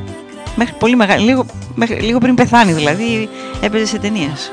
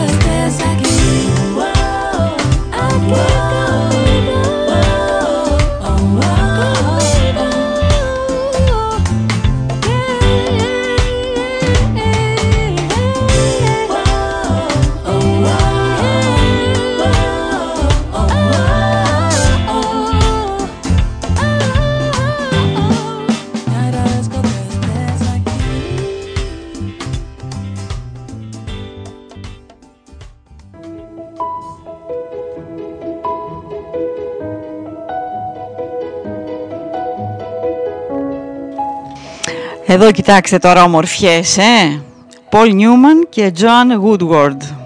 Κοιτάξτε ομορφιές εδώ.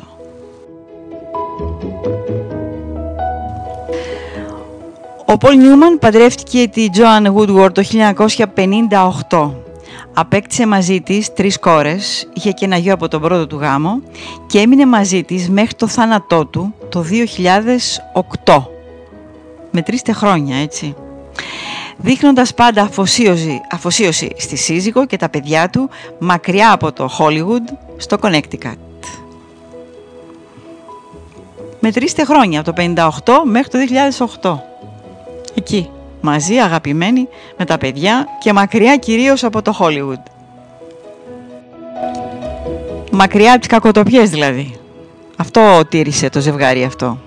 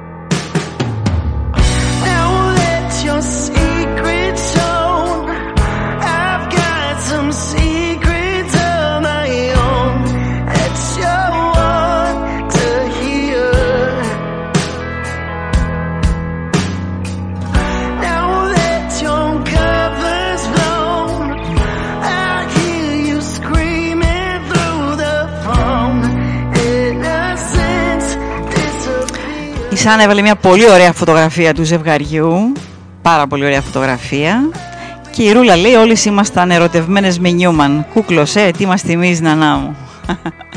Έτσι είναι.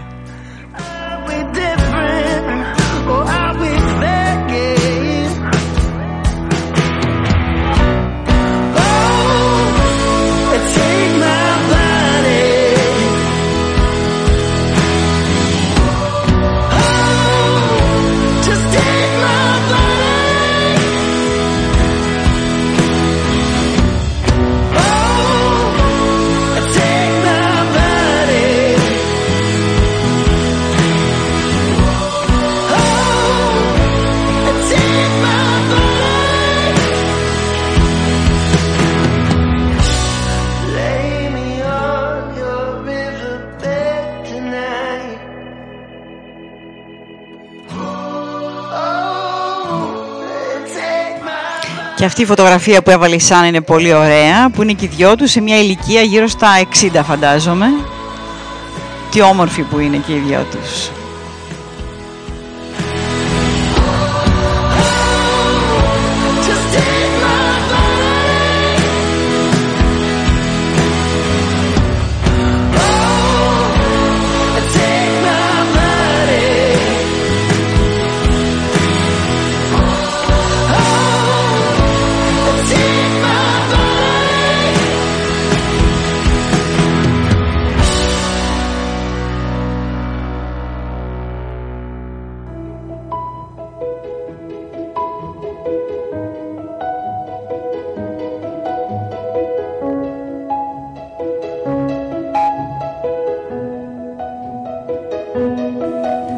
Και αυτή η φωτογραφία η επόμενη που έβαλε, μία από το γάμο τους με την τούρτα του γάμου μπροστά τους και μία άλλη σε προχωρημένη ηλικία και οι δυο τους, εξίσου γοητευτική βέβαια.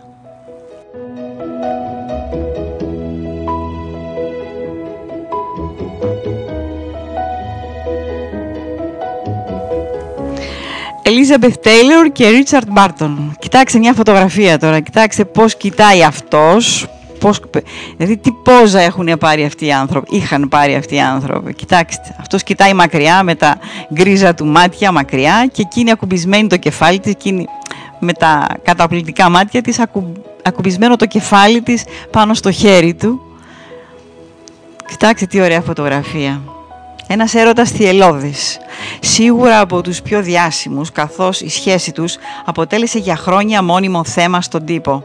Τη λάτρεψε, τον μάγεψε, παντρεύτηκαν 2 φορές, αλλά η ιδιοσυγκρασία τους ήταν σχεδόν βέβαιο πως δεν θα μπορούσε να τους κρατήσει μαζί για πάντα. Παντρεύτηκαν το 1964, χώρισαν το 1974, ξαναπαντρεύτηκαν το 1975 και χώρισαν οριστικά τον επόμενο χρόνο.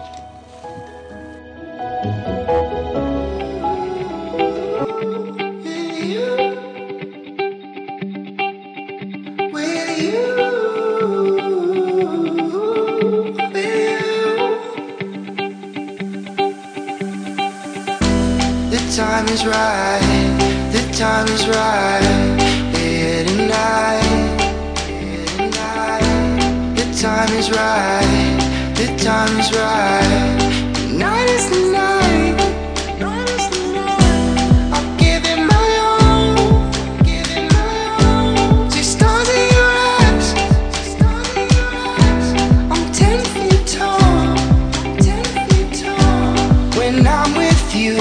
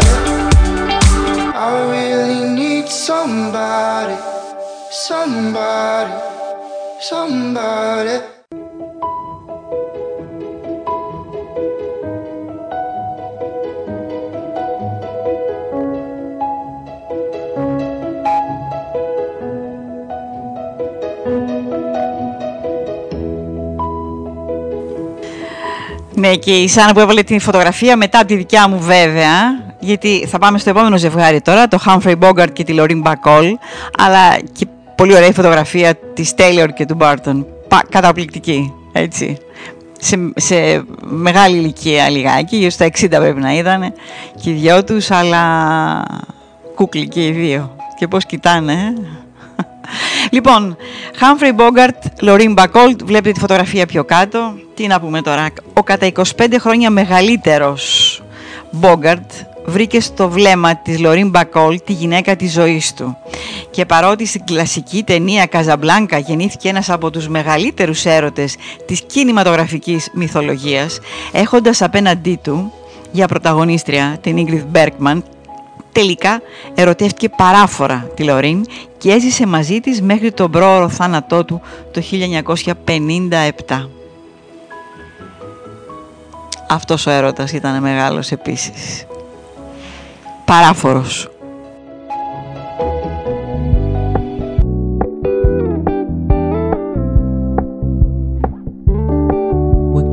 Keep it low key, keep it softly spoken, with no strings tying you to me. I'm happy in your company with no emotion, cause my love deserves to be free. I never wanna look at a house in the garden, I never wanna lock you down. I know you're not mine, it's just my turn, but we can still have fun for now.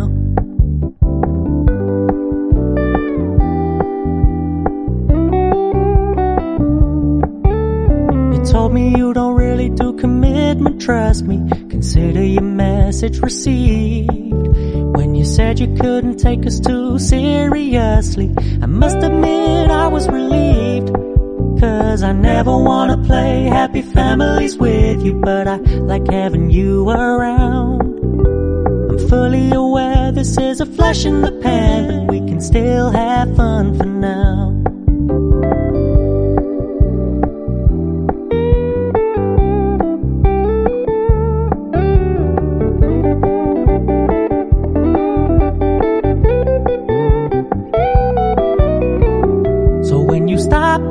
So much attention, and when you're moving in another direction, don't worry, I get it. I meant what I said when I said it, lady. I never wanna look at a house in the garden. Πολύ ωραίες φωτογραφίες που έβαλε, μια σύνθεση φωτογραφιών που έβαλε εδώ πέρα η Σάνα.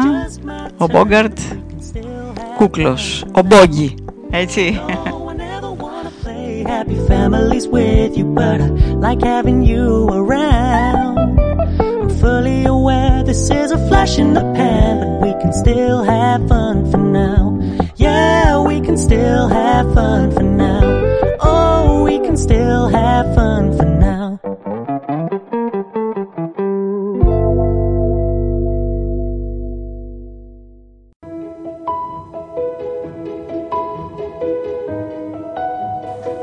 Και μάλιστα να κάνω και ένα σχόλιο για τη φωτογραφία, το μπερέ που φοράει στο κεφάλι της η Lauren Bacall, έτσι. Λοιπόν, το επόμενο ζευγάρι, βλέπετε ήδη τη φωτογραφία, Vivien Leigh, Laurence Olivier.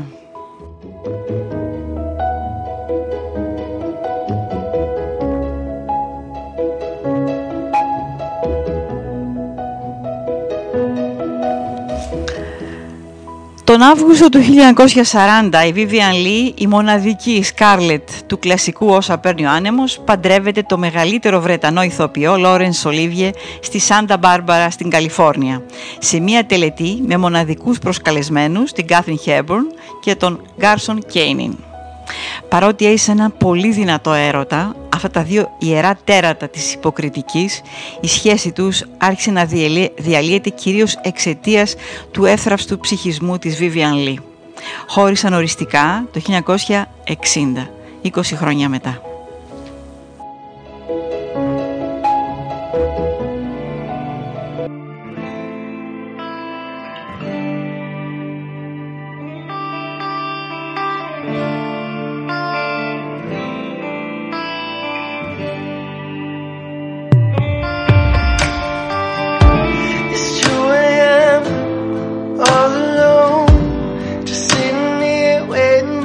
Telephone, cigarette. like I'm new to all the fucking facts. I can't stay, I need to say. Καλά, μια τρομερή φωτογραφία της Vivien Leigh και του Laurence Olivier. Έβαλε εδώ η Σάνα, μια καταπληκτική φωτογραφία. Κοιτάξτε βλέμμα η Vivien Leigh. Κοιτάξτε βλέμμα. Αλλά και εκείνο το βλέμμα.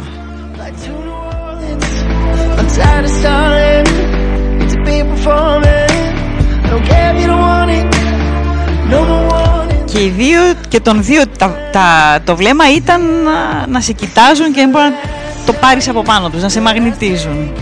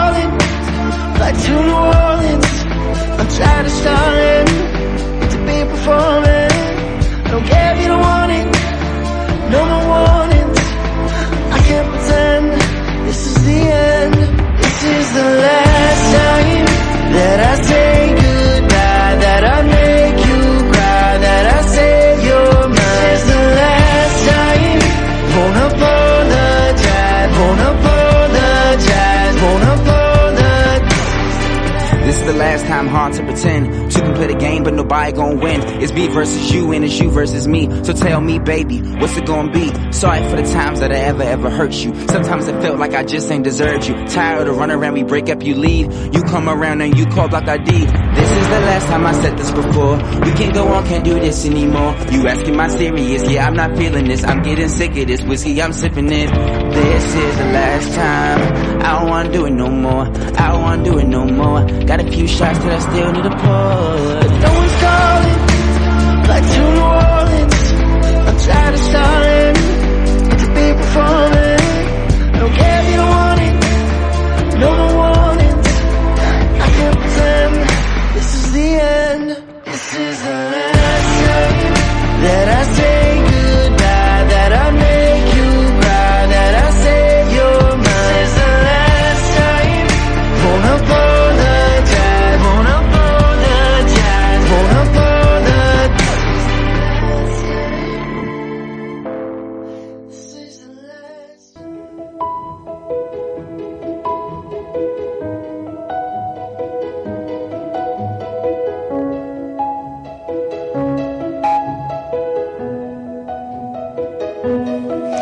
Ένα άλλο ζευγάρι. Πριν πάω στο επόμενο θέμα, η Ρένα λέει τόσες ομορφιές και άλλοι τόσοι έρωτες μαζεμένοι σήμερα. Υπέροχο, πραγματικά. Πάμε λοιπόν στην Grace Kelly και τον Rainier, τον πρίγκιπα Rainier του Μονακό. Η Grace Kelly έλαμψε στο πανί και θεωρήθηκε από το κοινό μια πριγκίπισσα που έπαιζε στον κινηματογράφο.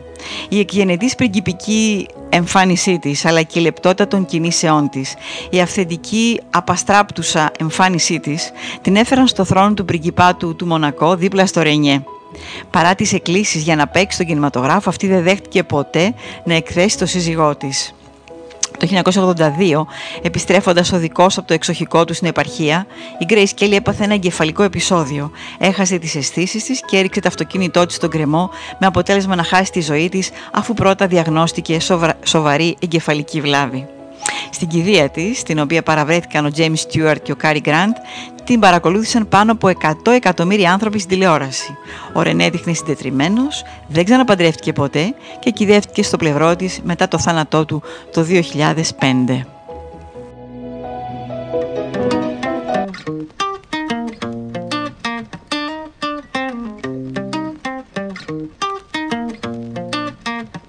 I'm sitting by the wayside, waiting on a Λοιπόν, ο κύριος Ζήτρος με ρωτάει πώς ανεβάζω φωτογραφία, Νανά, κυρία Νανά. Τι να σας πω, εγώ τις ανεβάζω με ένα πρόγραμμα τις φωτογραφίες. Η Σάνα ξέρει, μπορεί να σας γράψει αν θέλετε τον τρόπο με τον οποίο μπορείτε να το κάνετε. Σάνα, αν θέλεις, γράψε στον κύριο Ζήτρο πώς ανεβάζεις φωτογραφίες. Εγώ με ένα πρόγραμμα, δεν ξέρω τέτοια. Λοιπόν, η φωτογραφία του Rainier με την Grace Kelly ήταν από το γάμο τους. Κοιτάξτε εκεί. Κοιτάξτε.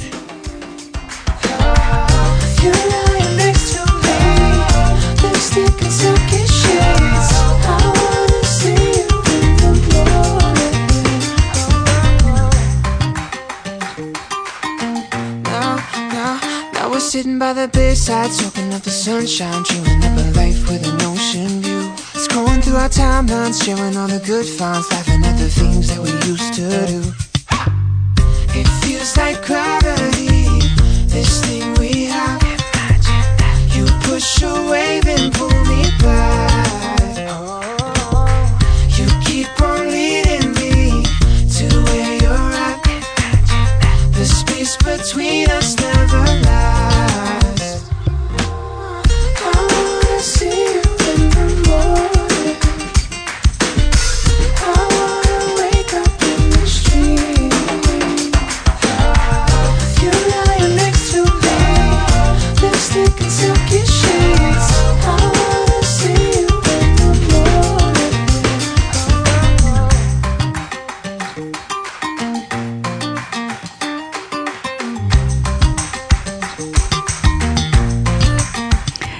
Ναι, αυτά είναι τα πριγκιπικά νηφικά ή αλλιώς νηφικά για πριγκίπισσες. Να το πούμε πιο σωστά.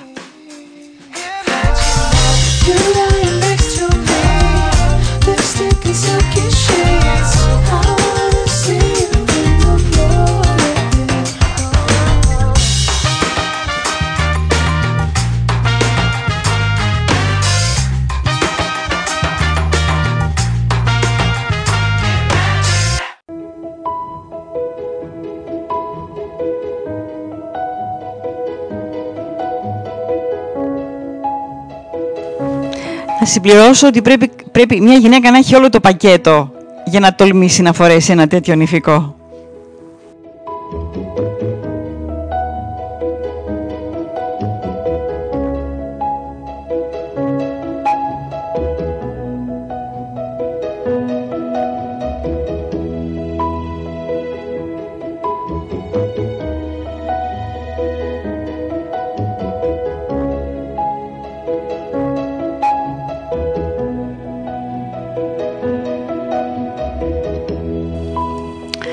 Λοιπόν, πάμε στον Κάρλο Πόντι και τη Σοφία Λόρεν. Ήταν το 1950 όταν ο φημισμένος παραγωγός κινηματογράφου Κάρλο Πόντι συνάντησε τη 17 χρονών τότε Σοφία Λόρεν σε ένα διαγωνισμό ομορφιάς στον οποίο ήταν κριτής. Ο Πόντι μαγεύτηκε από την τότε άγουρη ακόμη Σοφία, χάνοντας το μυαλό του, και αφού ήσαν παράνομα μαζί για κάποια χρόνια, έφτασε στο σημείο να την παντρευτεί το 1957 στην Ατλάντα των ΗΠΑ, χωρίς να έχει πάρει διαζύγιο από τη σύζυγό του. Ξέσπασε τεράστιο σκάνδαλο, δεδομένου ότι στην Ιταλία τότε ήταν σχεδόν ακατόρθωτο να πάρει κάποιος διαζύγιο λόγω της αυστηρότητας των καθολικών. Το ζευγάρι ακύρωσε το γάμο του ώστε να αποφύγει την καταδίκη για διγαμία ο Πόντι.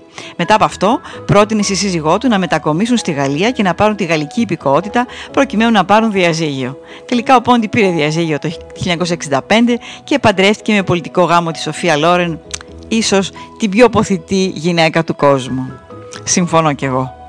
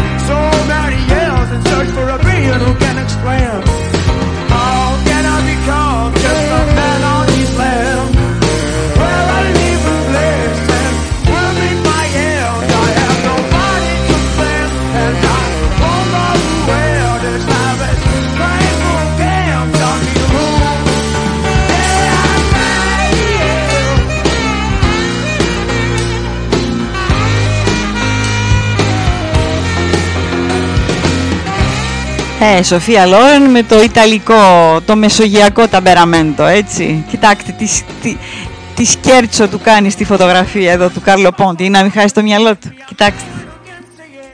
But the species may kill you earlier than you become we wanna share. Remember, from early morning till late now when you close your eyes, you have only yourself you're familiar and some place to enjoy your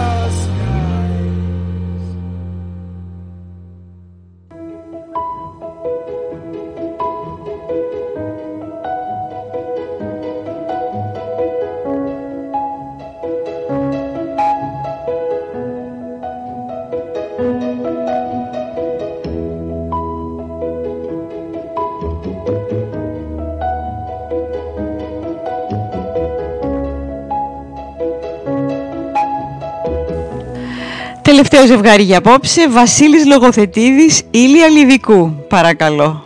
Διότι έρωτες παράφορους, μεγάλους, έχουμε και στην Ελλάδα.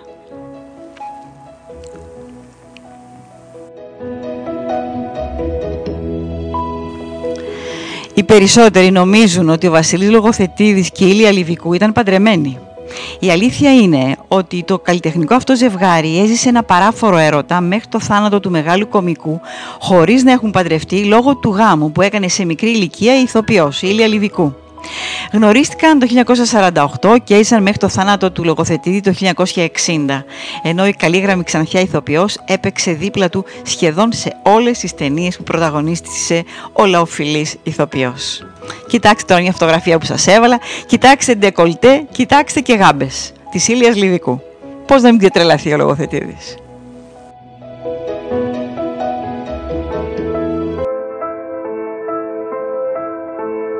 But it seems when it matters most I don't notice till I'm out of time.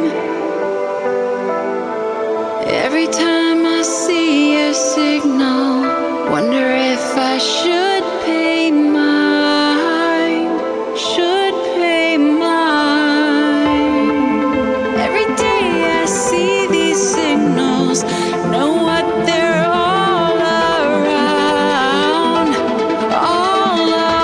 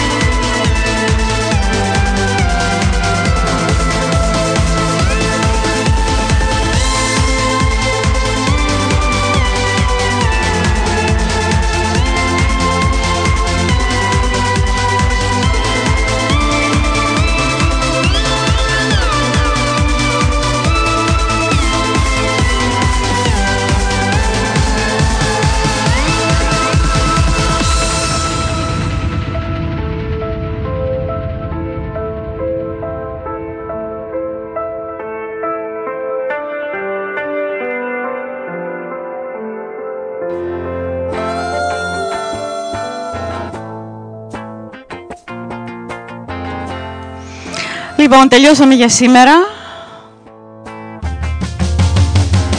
Αμέσως τώρα ο Λύκος, το εφημερεύον μουσικοδρόμιο με πολύ καλή μουσική. Η εκπομπή αύριο 10 με 12 ηχογραφημένη εδώ στο Spirit Web Radio. Στη συνέχεια θα τη βρείτε στο αρχείο του σταθμού και στο nanatsuma.blogspot.gr. Σας ευχαριστώ πολύ για τη συμμετοχή σας. Καληνύχτα σε όλους σας.